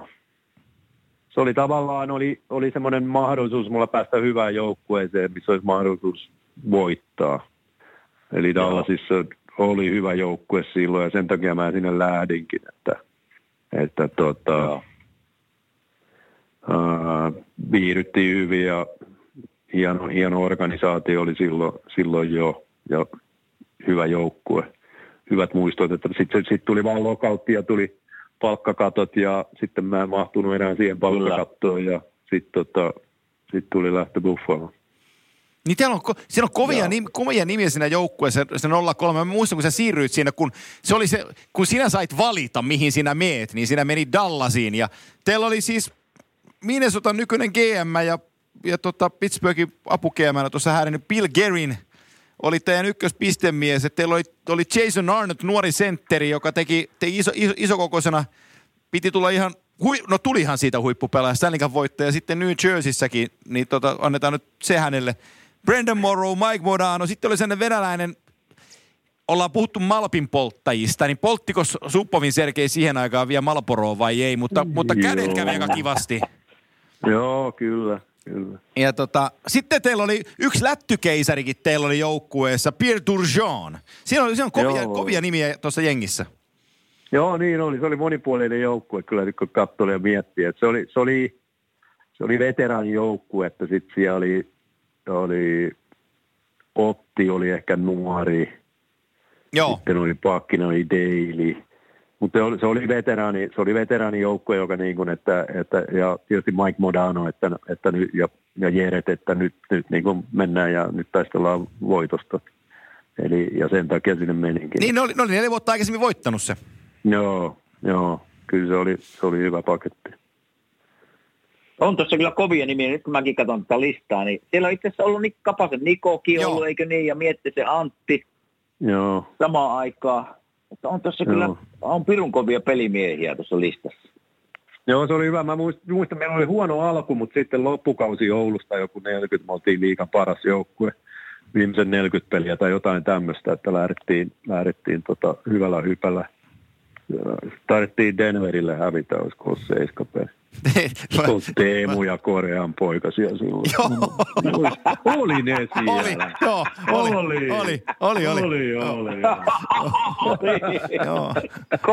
Korean poikasia. Niitä jahtasin sieltä taas. Joo, et hippaa. Vaikka isäni aina sanoo, valmensi mua ja sit mun poikaani koutsaa edelleenkin 70-vuotiaana, että aina sanoo samat sanat, että pelaa niin kuin Teppo pelasi, että pelaa vastustaja ja maalin välissä. Niitä vastaan ei kerennyt pelaa maalia vastustajan välissä, ne meni niin lujaa. Joo, kyllä ne oli hurjaa kavereita, sanon aina aikaisin, että niitähän täytyy ennakoida vaan, että sun piti niin ennakoida sitä tilannetta, ja onneksi pelattiin niin monta peliä niitä vastaan, niin tavallaan oppi niin kuin vähän lukeen, että mitä ne rupeaa yrittämään, kun ne rupeaa heittelemään niitä roikkukiekkoja sinne keskialueelle, kun laittaa. Siellä täytyy olla... Naurattaa, kun me käytiin tämä sama asia Teemun kanssa läpi, ja mä ihmettelin, että miten teillä synkkäsi niin kuin Paul Karjan kanssa niin hyvin yhteen. Se kertoi siinä, että ne teki kaikki reenit yhdessä ja niillä vaan synkkäsi yhteen. Ne rupesi naurattamaan, kun sä sanoit se, että piti jo vähän niin kuin ottaa etuaskelta aavistaa, mitä sieltä on tulossa. Kun mä muistan monta kertaa, että tein juuri tätä itse, että kun joku sai niiltä kiekoja, mä katsoin, että Teemu ja Paul on jäällä, niin mä lähden luistelemaan oman päähän, niin kuin en takaperin vai etuperin. Joo. Ei, mutta ei siinä takaperin kannattanut. Joo, se oli juuri näin. Ja sitten se Teemu jatkoi sitä tarinaa, ja sanoi näin, että niin siinä monesti kävi, että pakit ei ottanut sitä varat lähtöön, niin ne kääntyi takaperiluistelusta etuperiluisteluun, niin me oltiin jo läpi. Joo, ei se oli ihan uskomaton, ja niin kuin justiin, että kun oli kaksi, niin oli samat niin kuin vahvuudet, se lähtönopeus oli niin kova. Ja sitten kun ne pelasi yhdessä niin paljon, ne rupesi lukeen toisiaan, että toisella on kiekko, niin toinen rupeaa jo kyttään siellä sitten painottomalla puolella. On siellä telineissä tai lähti jo. Eli niin kuin tällainen. Ihan sama sitten joku, niin kuin mitä niin kuin pelaamalla oppii, ja kun pelaa niin paljon samoja pelaajia vastaan ja niin kuin tavallaan lukee sitä peliä ennakoimaan. Ennakointi on ehkä se sana, niin ennakoimaan joku Gretzky. Ihan sama homma. Että se on kans, että sä ennakoit, että missä se menee koko ajan. Vaikka sä niin kuin katsot peliä muualle, niin sä silti pelaat sitä omaa liikettä sen yhden pelaajan mukana. Mä tuossa mietin, kun sä lähdettiin Karja ja Selänen linjaan, niin nyt kun sä oot siinä ja mentiin tähän, mun on pakko ottaa sen verran takaisinpäin, kun sä oot pelannut 80-luvun lopussa 90-luvulla ja sä sanoit The Waynein nimen tuossa ja sä oot Gretzkyä vastaan pelannut, niin ensinnäkin just se, että minkälaista on, miten sä muistat sen, kun Waynea vastaan on pelattu? Ja sit kun kaksikosta puhutaan, niin mun on pakko kysyä sulta, että se 90-luvun alku, niin tuo Pittsburghissa oli sellaiset numerot kuin 66 ja 68. Niin ne tuppas oleen kanssa aika hyviä. Joo, kyllä siinä oli aikamoiset dandemit. No toi just toi ennakointi, Gretzky-kuri ja sitten, mutta ne oli taas sitten... Niitä vastaan oli tavallaan, oli mukava pelata, mukava ollut pelata, kun omissa soi koko ajan, mutta niinku tämmöisen kamppailuja tämmöitä, että tiesi, että ne ei tule taklaan sua. Eli jos sä sait sen kiekon, niin sä voit roikkua siinä kiekossa itse ja sulla ei ole semmoista, niinku, sun ei tarvinnut itse niinku, tavallaan suojella tai niinku, varoa. Niin. Eli se oli niin kuin... Tavallaan, ja sitten ne kaksinkamppailu, ne oli niin kuin mailla kaksinkamppailu, että nostettiin toisen lampaan ja otettiin kiekko, ja sitten se yritti nostaa lampaan. Se oli niin kuin, tuli samanlaisia tilanteita koko ajan. Jere oli ihan samanlainen pelaaja, jos niin kuin Jeren kanssa kulmiin mentiin, niin siellä oli aina samoja tilanteita, mutta sitten niin kuin kamppailtiin, niin kuin pyörittiin, niin se oli semmoista niin kuin tanssia. kun pyörittiin toisten ympärillä ja kuka sieltä sitten tuli sen kiekon kanssa, niin hyvä. Mutta Jari ja Gretzky, niin ihan samanlaisia tämmöisiä niin kuin tilanteita tuli ja kamppailut oli niin kuin tavallaan sen kiekon ympärille ja sitten taisteltiin. Ja sitten tietysti Jagrit ja Maariot, niin ne oli sitten taas, ne oli niin kuin ulottuvaisempia ja Jagr oli voimakas. Eli sen kanssa ei kannattanut joutua sitten, että sä painit väärällä puolella se, tai selän takana tai sivussa, niin se menee ohi. Ja sä jäät sinne sitten kulmaan pyöriin, eli kaos sen maali ja pelaajan välissä, niin kuin sanoit, että minä voin tehdä selän. Ja tietysti sitten Mario oli sitten se ulottuvuus, oli sitten ihan käsittämätön, että kyllä mä muistan semmoisenkin tilanteen, mä olin Pittsburghissa kiekon päädystä, mä tiesin, että se on kentällä. Sitten mä lähdin nouseen sieltä pisteen kohdalta ja että mä laitan tuosta, siellä oli tilaa, se tuli mua vastaan, mä että pleksittä keskialueelle nyt vaan etten mokaan mitään, niin se oli jättänyt sinne tilaa sinne pleksiin sen verran, että mä yritän sieltä sen ronkata ja se nappasi sen sieltä ilmasta sitten sieltä pleksistä sen kiekon, kun se oikein niin kuin ohjasi mut sinne. Ja siitä sitten en muista, varmaan teki maalin tai tuli vaarallinen tilanne, mutta niin kuin senkin jälkeen oppi, että ei sitä voi vaan flipata, se täytyy niin kuin ampua kovaa sinne keskialueella. Että se oli, menin siihen hommiin. Minulla naurattaa hiittää täällä, kun kuuntelen vanhana pakkina näitä vanhan pakin tarinoita Teemusta ja Poolista. Ihan just noin kuin Teppo sanoi. Mutta tämä 6-8 oli mulle kyllä semmoinen painajainen silloin, kun se oli parhaimmillaan. Ja käyttäen Tepon tanssitermiä, niin en kyllä lähtenyt tanssimaan 6-8 kanssa. Että kyllä se semmoinen körmy oli sillä kulmissa ja se siellä kyllä nousi, jos tanssit vähän väärältä puolelta. Että kyllä mähän kylmästi ootin siinä pari metriä takana, että minnekäpä se kääntyy. Joo, ei siihen ei päässyt kiekkoon kiinni. Että se suojasi sitä niin hyvin, että siihen ei vaan päässyt. Kovaakin. Siihen liittyy sellainen jääkiekkotermi, että kautta aikaa kaukalon isoin perse, Jaromir Jagr. No minä olen nähnyt sen livenä, että on se kyllä aika iso. No tarkoitan sillä sitä suojaamista. Miten sä tekin saunajillasta vai mitä?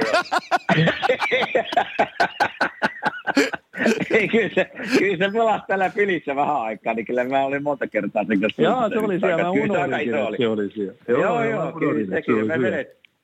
Mutta tarkoitan siis sitä, niin kuin TV-katsojat ymmärtää, että kun 6-8 on kulmassa ja sitten on persaus kohti maalia, niin kiekkoakaan ei näy.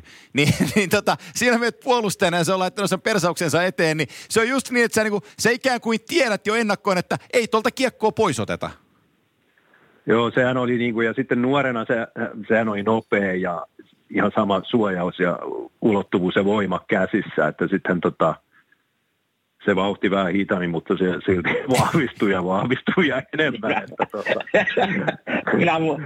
Minä muistan monta tilannetta, kun se oli just silleen kulmassa saanut kiekko ja alkoi peruuttaa siellä, niin minä sentterin kanssa katsotaan toisiaan. Minä sanoin aina, että switch, vaihto mennään ensin. Se on 7-2. Se oli kova silloin. 7-2 on Jaromir. Eli 48 ja tällä kaudella Ritiri Kladnon riveissä Tšekiriikaa niin 38 peliä ja 29 täppää. Että mitä Teppo olisit pelannut tuossa vielä? Vieläkö se pelaa? Kato Tappara mestaruuteen 17-18, mitä ne voitti, niin olisi tullut vielä riveissä. On kyllä huikea. Hieno homma. On se kova. On se ihan älyt. Se on eläin. Sen, mikä minä muistan 6-8, niin kun pääsin pari vuotta seuraa sen tekemisiä aika läheltä, niin se oli ihan jääkiekolle elämistä ja olemista ja seuraavaan reeniin, seuraavaan pelin keskittymistä. Että se oli tavallaan ihailtavaa nähdä, että joku pystyy semmoisen tekemään, mutta tavallaan vähän surullista, että ei oikein muuta ollut sitten. Joo, just. Silloin alkuaikoina mulla, tai mitä mä kuulin alkuaikoina, niin se oli vähän semmoinen niinku kesänlapsi, luonnonlapsi, että se katseli videoita erätahoilla ja meni pelaa ja pelasi vaan. Mutta voin olla ihan väärässä. Mutta tietysti kyllähän siihen täytyy niin kuin oikein paneutuakin, että tuon uran pystyy tekemään. Joo, totta kai. Voihan se ylikin mennä sitten ja meneekin. No. Otetaan tähän kohtaan yksi fakta tsekkaus väliin, koska mä kerkesin tämän hakeen kohdalleen. Ja kysymys oli, että why did the NHL play 84 games? Ja se menee niin, että kun 92 CBA:stä neuvoteltiin, niin silloin pelimäärä lisättiin 80-84. Ja nämä kaksi lisäpeliä pelattiin neutraalilla paikkakunnalla, ettei saanut olla kenenkään omaa kotiottelua. Ja se pelien lisäys, se oli niin kuin the increase in games was concession in the owners to increase revenues. Ja joo, ja se CBA oli vaan 2-vuotinen, ja sitten kun tuli lokautti 94, niin sen jälkeen palattiin 82 peliin. Eli tässä on se historia 84 pelistä. No, ehkä siinä on jotain sitten laajentumista, just Floridaan. Joo, yhdessä luku oli laajentumisen aika vuosikymmen. Joo. Mutta viimeinen joukkue sun kohdalla, hei, NHL:ssä pelaajaosastolta oli sitten toi Puhvalo. Ja joo. Mä oon Buffalossa pari kertaa käynyt, mä oon kerran käynyt suakin siellä morjestamassa, sä olit Sabres-pelaaja silloin, niin mikä, te jäitte asuunkin sinne ja se ei ole hyvä kaupunki. Mä en tiedä, mitä mä sen sanon. Missä sä siellä pyörit oikein? Hei, me tultiin, mä voin kertoa tarinaa. Oliko Yellow Pages? Eikö mä voin kertoa tarinaa. Me tultiin ekan kerran eläessä, niin tulin Buffaloon, niin me tultiin Hiitelän Juhan kanssa Torontosta autolla. Ja sitten me tultiin sitä highwayta siitä, mikä hallin ohi mennään, niin me ajettiin yksi ramppi liian pitkäksi, ja mä olin kuskina. Sitten me tultiin sieltä, me ajettiin yksi ramppi pitkäksi, mentiin alas, ja lähdettiin ajan niin kuin hallia päin sieltä alakautta ja tultiin liikennevaloihin, niin mä sanoin Hiitelälle, että siinä oli se toppatakki äijä afroamerikkalaisia siinä kadun kulmassa, niin mä sanoin Hiitelälle, että men noilta ihan spontaanisti, enkä ajatellut yhtään, että men noilta kysyn, että miten päästään hallille. Niin Hiitelä laittoi sisällä autonomet lukkoon, että en varmaan mee. Joo, kyllähän se keskusta on aika autioitunut, mutta on se nykyään jo mennyt eteenpäin. Mutta hieno kaupunki lähellä Torontoon ja Kanadan rajaa, että sen takia se joukkue on siinä pärjännyt ja on tämmöinen niinku historia ja jääkiekko on tärkeä heille, että kyllä se niinku siitä menee 20 minuuttia Kanadan rajalle ja Torontoon menee 1,5 tuntia 4 tuntia riippuu mihin aikaan päivässä, että suuri vaikutus on sillä Torontolla ja Kanadalla siinä vieressä, että mutta eikö siellä ole ihan kivan näköisiä niin kuin asualueita vähän, kun mennään kaupungista ulkopuolelle, mutta se kaupunkikeskusta sinänsä on kyllä aika karu. Joo. Kyllä se on, ja nyt se on niin kuin New Yorkin osavaltio, ja New Yorkin osavaltiossa on hyvät koulut, siellä on niin kuin Amerikan parhaat niin kuin public schoolit, että sellainen se on niin kuin aivan huippupaikka kasvattaa perhe ja olla niin kuin perheellisellä, että niin kuin koulut on hyviä ja tavallaan turvallista ja tällaista niin kuin ei ole mitään isojen suurkaupunkien niin kuin ongelmia ollenkaan, että se on semmoista niin kuin ihan normaalia elämistä. Joo, mä tykkäsin aina Buffalossa kyllä pelata, että se, vaikka se kaupunki ei mikään niin kuin hirveä komistus ole, mutta se, mä tykkäsin sitä hallista ja sitä tunnelmasta ja tykkäsin siinä hallissa pelata yleensäkin, että ei mulla Buffalosta sen enempää sanottavaa ole. Te pelasitte Lyden kanssa, Lydmanin Tonin kanssa monta vuotta Buffalossa. Minkälainen Lyde tuli Kälkäristä ja tuli Buffaloon. Teistä tuli tag team Buffalossa Lyden kanssa. Joo, Lyde pelasi tosi hienosti. Tosi hienosti. Ja sitten meillä oli Henrik Tallinderi oli meidän joukkueessa. Joo. Nyt Pepsistä, että No, ne vuodet, mitä olin siinä, niin oli tosi hyvä joukkue ja pärjättiin playoffeissa ja mentiin pitkälle, että sellainen kyllä jäi hienot muistot. Meillä oli Lindy Ruff oli valmentaja, ketä arvostan, että siinä mielessä vähän niin kuin menin isolla kysymysmerkillä sinne Buffaloon, kun en oikein tiennyt ja kaikki nämä jutut niin kuin muutenkin muutenkin heillä oli talousongelmia ja Buffalokin meni, tai NHL omistaa sen, niin mutta sitten tuli uusi omistaja Lockhoutin jälkeen ja sitten kaikki lähti pyöriin tosi hyvin ja pärjättiin hyvin ja oli tosi hyvä paikka olla. Teillä on sellainen yhtäläinen pelaaja siinä, te voitte ottaa yhdessä tämän seuraavan asian, mutta muistella äijää, koska se oli Kimen joukkueessa, kun ne meni Stanley Cupin finaaliin. Silloin oli laitahyökkäinä toi Kimen naapuri Hartnellin Scotti ja sitten oli vaatekeisari Ville Leino ja siinä oli keskellä sellainen kaveri kuin Danny Briere. Ja Teppo pelasi sun kanssa Buffalossa 2 vuotta. Minkälainen muisto sulla on Brieristä? No, Brierian oli meillä, oliko se Winnipegin, tai se taisi olla Buffalo, tuon Phoenixin varaus. Joo. Phoenixin ykkösvaraus, ja siellä se ei oikein iskenyt läpi, tietysti kun oli vähän pienikokoisempi henterön kaveri nuoruudessaan, ja sittenhän se breikkasi hienosti läpi Buffalossa, ja tuli meidän ihan joukkueen tärkeimmäksi pelaajaksi ja aivan uskomaton niin kuin maalintekijä ja playmakeri, tämmöinen niin kuin monipuolinen gamebreakeri kaveri, joka pystyy sitten tarvittaessa justiin voittaa ne yhden maalin pelit ja olla se ratkaisija oikeaan aikaan. Joo, se mikä Danny Brieristä minä muistan, niin just niin kuin Teppo sanoi, että ei se tarvinnut kuin yhden paikan ja se kiekko oli maalissa. Että se oli kyllä uskomattoman hyvä maalintekijä. Ja silloin 2010, kun me mentiin pitkä Stanley Cup-ran, hävittiin sitten lopussa, mutta ihan siis tuo ketju, minkä just sanoit, niin Hartnell ja Leino siinä mukana, niin oli meidän kyllä ihan ylivoimaisesti paras ketju. Ja kovat playerit veti kaikki. Sillä oli vaan täällä Filissä välillä sitten tuli vähän ailahtelevia kausiakin, kun oli vähän muita ongelmia sitten jää ulkopuolella, mutta pelimies ja just se, minkä minä siitä kaverista muistan, niin on se yksi paikka ja se kiekko on maalissa. Joo. Mutta eikö se ollut vähän semmoinen, mä mietin joku kysymys multa, että pelaajia, kello on niin kuin joku keskushyökkääjä, kello on ollut helppo alata.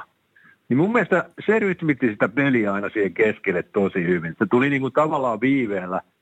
Meillä oli samanlainen pelaaja, sitten Chris Drury oli kanssa siinä niin kuin joukkueessa silloin Buffalossa. Ja ne kummatkin pelaajat oli semmoisia, että jos ei ollut heti siinä keskellä, niin tulee kohta. Kyllä. Eli se peli lähti niin kuin niiden kautta niin kuin omista tai keskialueelta. Se niin kuin, että niillä oli niin hyvin, ne löysi sen tilan oikein aikaisesti sen, että se oli kyllä. Niin kuin, oli heidän... Oli siis pakille... Sehän ei mielellään puolustanut, sen minä sitä muistan, kun pelasin sen. Joo, ei se ekana siinä. Mutta sitten kun kiekko saatiin, niin sitten se oli kyllä hyvin tarjolla ja sitten mentiin kovaa. Silläkin oli hyvä lähtönopeus ja näki kyllä kentän tosi hyvin. Että joo. Siis siinä vaiheessa, kun kiekko oli omilla, niin kiva kaveri pelata sen kanssa, mutta kun ei ollut, niin sitten oli vähän kyllä apuja tarvitsi omassa päässä. Et sinne se ei mielellään ehtinyt ikinä. Et se oli joku Ville tai Hartsi, joka oli meidän sentterinä apuna siellä. Että se jostain kummassa, josta ei ollut kyllä ensimmäinen apukaveri, mutta kaikin puolin pelimies. Joo. Hei, peliuran jälkeen, niin sano vaan.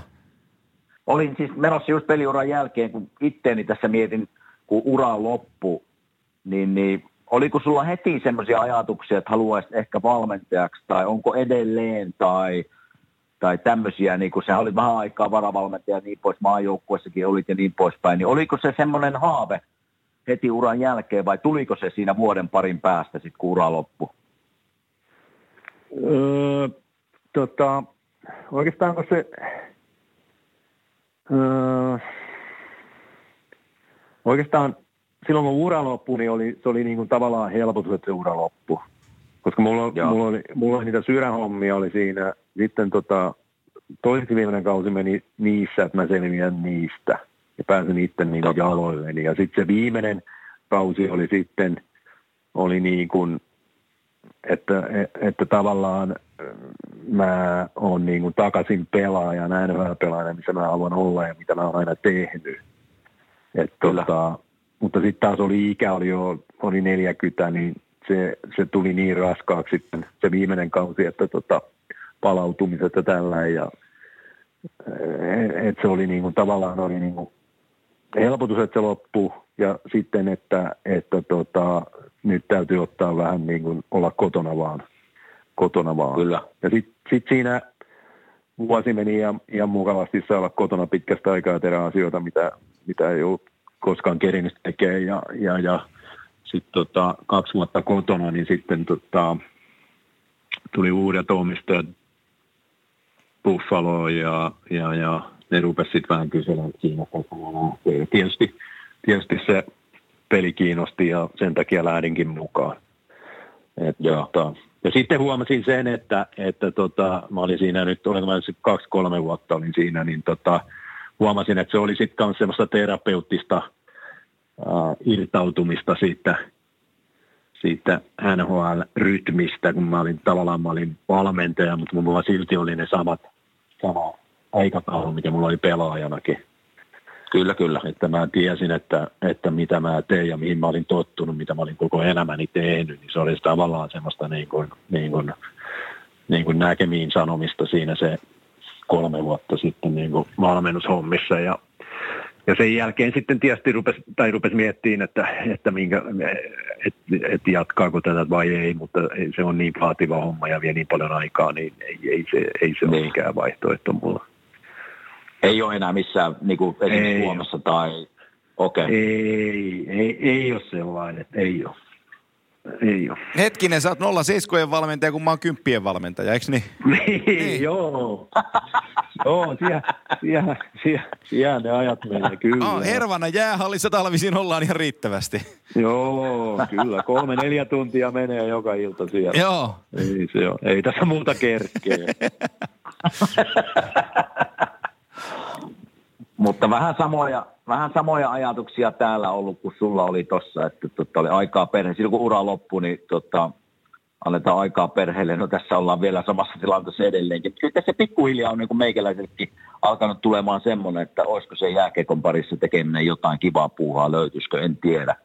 Mutta nyt ensimmäinen kerta tässä vähän aikaan on semmoinen tunne tullut, että katsotaan nyt, että innostuuko vai ei.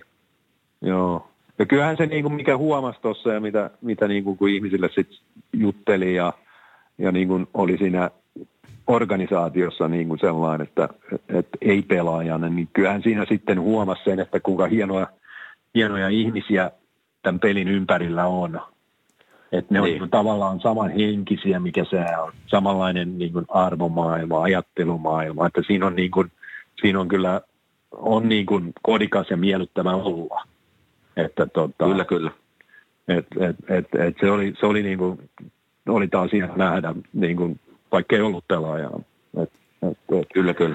Sinne vaan takaisin.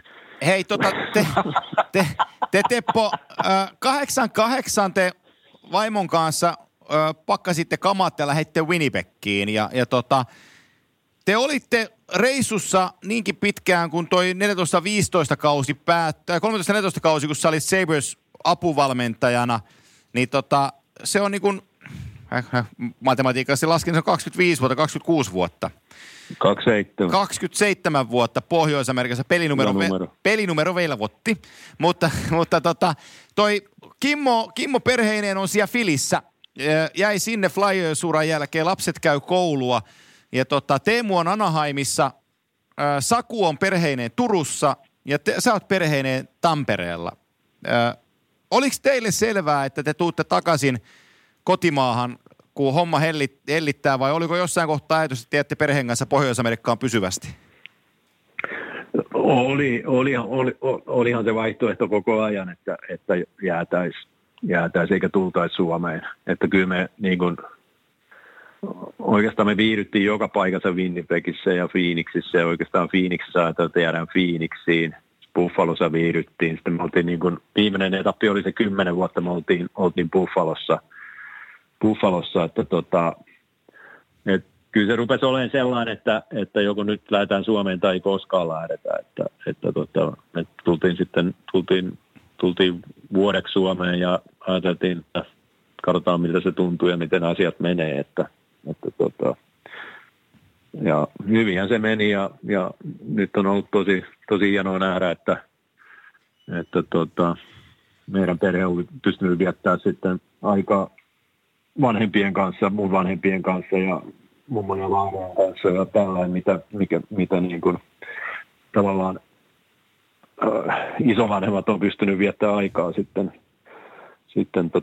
meidän lasten kanssa, että mikä jäi sitten vähän niin kuin vähemmälle tuossa peliuran aikana, että ja tietysti suomi on tullut tärkeäksi, suomen kieli ja tällainen, että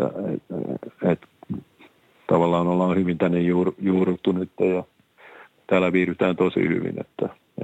Minkä ikäiset teillä muuten lapset oli silloin, kun päätitte, että Suomeen lähdetään tai lähdetään kokeilemaan ainakin? Mitähän tytöt oli 12, 14 ja Miki oli sitten 8, 9. Okei. Okay. Eli meillä siinä vaiheessa, kun 2015 loppui, niin meillä oli kuitenkin, poika oli jo 18 ja tytöt taisi olla 14 ja 10, kun ne oli, niin kyllä tytöt oli sitä mieltä, että kyllä Amerikkaan takaisin tullaan, että täällä on kaveripiiri ja koulut, niin sen takia täällä vähän niin kuin ollaan. Mutta tuo mitä sanoit tuosta niin kuin isovanhemmista ja vanhemmista, niin tuo on kyllä semmoinen piirre, mikä minuakin on harmittanut monesti, että ei ne vaan, meidän lapset vähän niin kuin unohtaa ukin ja mummin, kun ei ne pysty millään olemaan heidän kanssa tekemisissä. Se on niin kuin tässä tosi iso miinus täällä Jenkeissä asumisessa. Joo, ja kyllä se haaste oli ainakin meille oli toi kieli niin kuin, vaikka yritettiin kotona puhua suomea ja sitten tällainen, niin kyllä se vaan niin kuin, se jäi niin kuin tosi heikoksi, että kumminkin just, että niin kuin, mikä nyt on ollut hyvä, että tuossa nyt sitten lapset tietää vähän, että miten Euroopassa ajatellaan Amerikasta ja mitä sitten amerikkalaista ajattelee Euroopasta ja tämmöistä niin kuin, että on tässä monessa, mutta niin kuin se oli ihan viimeisiä aikoja meillä tulla ja ajateltiin, että vuodeksi tullaan ja katsotaan, että ihan hyvin kaikki on. No niin. Antti, mulla on 2 kysymystä vielä täällä minun päiväkirjassa Tepolle. Mulla on yksi Tepolle ja yksi teille molemmille. Anna mennä. Okei, minä kysyn ensin. Mulla on täällä, että Teppo osti mailatehtaan, niin kerropas siitä projektista. Niin, joo. Milloin se tapahtui? Mä olin Phoenixissä silloin. En muista vuosia. Mutta se oli semmoinen, jota ajattelin, että okei, tämä voisi olla semmoista, mitä tekee sitten peliuran jälkeen. Just mutta sitten pelasin vähän liian pitkälle. Ja sielläkö niitä hammastaa? Sitä ei ollutkaan enää sitä firmaa.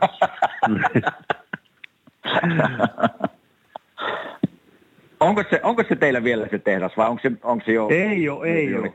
Ei se ollut nyt varmaan 10 vuoteen. Se meni Warriori. Okei, selvä. Joo. No niin. Suomessa ei valmisteta maailmaa. Selvä. Joo. Sitten mulla on yksi, josta menen tähän vielä tähän viimeiseen, niin pystytkö, mä tiedän, että on vähän hankalaa nyt. Joo. Tässä nopeasti luoda tämmöinen, mutta sinun unelmaviisikko, mikä olisi voitu Teemu ja Sakultakin kysyä, mutta mikä on sinun unelmaviisikko NHL-pelaajista, jonka kanssa sinä olet pelannut samassa joukkueessa? Jos pitäisi luoda joku viisikko, niin miltä se muodostuu? Vaikea. Niin voi olla vaikea näin. Mä ajattelin, että tämä voi olla niin, tämä on niin. Kuka olisi pakko? Siis kenen kanssa mä oon pelannut vai? Kenen kanssa sä pelannut? Kenen kanssa mä oon pelannut? Samassa joukkueessa pelanneista jätkistä. Ei tarvii minua. Maajoukkue ei ole mikään. Ei mitään maajoukkuekorttia nyt kuin NHL. NHL-kortti vaan. NHL on samassa joukkueessa. Kyllä. Joo, aika paha. Voi tulla ihan nopeasti, mä tiedän. Teemun kanssa mä pelasin. Joo, Teemu laita. Sitten kyllähän täytyy Kiitka Jack laittaa sinne, se on aika paljon hakanut maalle. Se on kova. Sitten Sentteriä huutaa. Pitäisi olla joku nimilista, jos muistaa tuon liikaa. Niin muistan. No mä heittelen sulle tuosta Havertzakia, Zamnovia, Rounikkia, Arnottia, Brieriä, ketä kaikkea sulla tässä on ollut matkalla? Niin, no. Mikä siihen nyt laitetaan? Laitetaan mikä? Vaikeeta. Tää on vaikea, kun minäkin mietin nimittäin. Sä tutkimme kohta. Niin. Eihän sitä voi millään laittaa.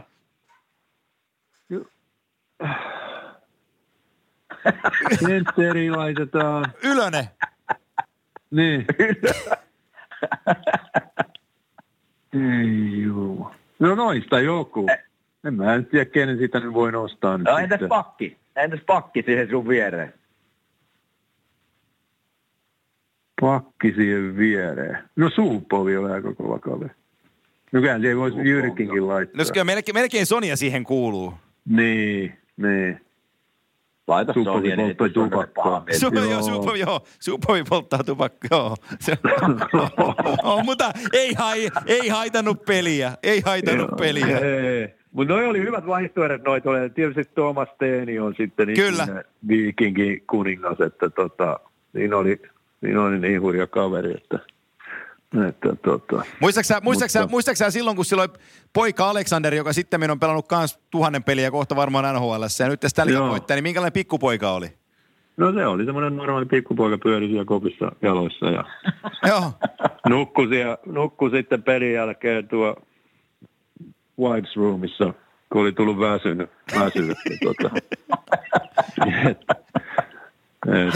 Ihan sama kuin nämä Katsukin pojatkin, että ne on hienoja muistoja tällainen, että.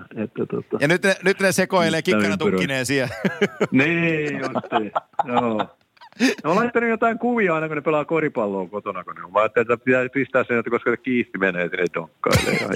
Se on aika tukevassa tikissä nykyään. Se on ollut ruokapöydässä oikein sen aika uran jälkeen. Joo, en tiedä. Sitä ei ole näkynyt ollenkaan, mutta täytyy pistää tekstiä, että menee sinne itse kanssa. Siinä Dallasin joukkueesta, hei, 2 aika hienoa sentteriä sun täytyy valita melkein näistä, kun on Pierre Turgeon tai Mike Modano. Niin, kyllä se Modano siihen nyt varmaan ajaa sitten, että kyllä se niinku amerikkalainen. Oho, ihan täysin. Niin. Mutta tuo on tosi vaikea. Meni pelaa viimeisen kautta syödä Detroittiin oikein autokaupunkiin, vähän korostaakseen, että mä oon amerikkalainen. Joo, kyllä se on. Kimesun viisikko. Siinä oli minun kysymykset. Kimesun viisikko. Ai mun viisikko. Niin. Mä mietin tuossa, kun lähden Nashvillestä, niin siellä mulla oli oikeastaan 3 pakkiparia. Mulla oli se Weber, joka pelaa nyt Montrealissa, sen kanssa pelailin. Schulteri, mikä on nyt Minnesotassa. Tai sitten minä heitän yllätysnimeen, kenen kanssa mä pelasin 2-3 vuotta. On semmoinen suomalaisillekin tuttu, kuin Marek Sidlitski. Ja Joo, ja sitten hyökkäykseen kyllä on pakko kyllä. Mä siis vuosia kamppailin Peter Forsbergin kanssa ja pääsin pelaamaan Nashvillessä puoli vuotta. Niin pakko laittaa se kyllä sentteriksi. Sitten mä laitan tuon mun naapurin Hartnellin, sen kanssa vedettiin 15 vuotta yhdessä toiseen laitaan. Ja laitan vaikka Paul Karjan toiseen laitaan. Korealainen. Joo. Sillä viisikolla mennään. Joo, se on aika hyvä. Se on hyvä. Hyvä ylivoima. Mun viimeinen kysymykseni on se, että Teppo, runkosarjassa 1372 NHL-peliä Suomi-historian eniten. Mikä on yksi hienoin asia, mikä NHL:sta sulla tulee mieleen? Hienoin asia. Rahaa. Ja tulee mieleen NHL:stä. Niin. Rahaa. Siellä kuopiolainen yrittäjä huutaa sieltä 6 x 33. Hienoin, tulee mieleen NHL. Hienoin asia. Mikä on hienoin mielikuva, mitä tulee sun ruosta mieleen? No kyllä, se on hienoin asia, että joka peli on ensi-ilta, niin kuin Ape-sana. Joo, hyvin sanottu, joo. Kyllähän Kime tietää tämän, että jos saat alkuveryttelyssä, se jää tuntuu jo vähän liukkaamalta siinä alkuveryttelyssä. Ja Mutta sitten kun menee koppiin vielä, sitten kun tullaan kentälle, kun peli alkaa ja se on jää, varmaan on yhtä paska se jää, mutta kun se peli alkaa, niin se kumminkin se jää luistaa paremmin siinä heti, kun tulee ennen kiekon pudotusta, niin jotenkin se vaan se hetki siinä on aivan ainutlaatuinen. No joo, kyllä se, mä rupesin itsekin miettimään, että onhan sillä siis näitä hetkiä on aika paljon, mitä voisi jakaa, mutta totta kai mulla se päättyi siihen kruunuun, eli Stanley Cup, jos sieltä nyt joku pitäisi nostaa, niin totta kai se. Mutta kyllä ne fiilikset siellä popissa tappioon ja häviön jälkeen, niin niitä tässä kaipaa. Joo. Joo. Hei, tässä meni aikaa tuhottoman kauan, mutta tämä on ollut hienoa kuunneltavaa. Kiitos Teppo, että ja anteeksi, että me ollaan tuhlattu sun tiistai-illasta näin iso siivu. Ja jäi Teppo, kiitos minunkin puolesta. Jäi tuossa äsken matkan varrella sanottava, että ei montaa suomalaisen paitaa ole nostettu NHL-hallin kattoon, ja sinä olet yksi niistä. Kyllä. Niin on aika komea juttu ja hieno saavutus, onneksi olkoon siitä, mutta hei, kiitos, että olit mukana ja ei kun terveyttä ja onnea sinne jokapäiväisen elämään Tampereelle. Joo, kiitos vaan. Ei, tää oli hauskaa ja kyllä nyt on kiva muistella ja jutella vanhoja juttuja ja kyllä meillä on niinku Kiven kanssa hieno historia ja aina ollut hieno olla tekemisissä, että kiitos sinne mua hienolle ihmiselle myös. Kiitos. Hei, tää on täällä herää paketissa. Mä kiitän pakkiparia ja pistetään Kimanttia pauselle. Niin terveyttä sinne Philadelphian suuntaan kanssa. Me palataan Kimmo Timanttia taas viikon päästä. Ja Teppo, vie ne 0,7 pyynikin rappusia. Kato, kuka oksentaa, niin saadaan legendat elää. Me mennään sinne piknikille, otetaan voikkuleipiä ja mehua sen kanssa. Istutaan niillä rappusilla ja katsellaan pyynikin harjua. Joo, sillä se nykypäivänä täytyy tehdä. Joo. Hei, Hyvä, kiitos. Iso kiitos tästä ja kaikkea hyvää ja hyvää kesää ja adio. Kiitos samoin. Hyvä. Moi. Kiitos. Moi.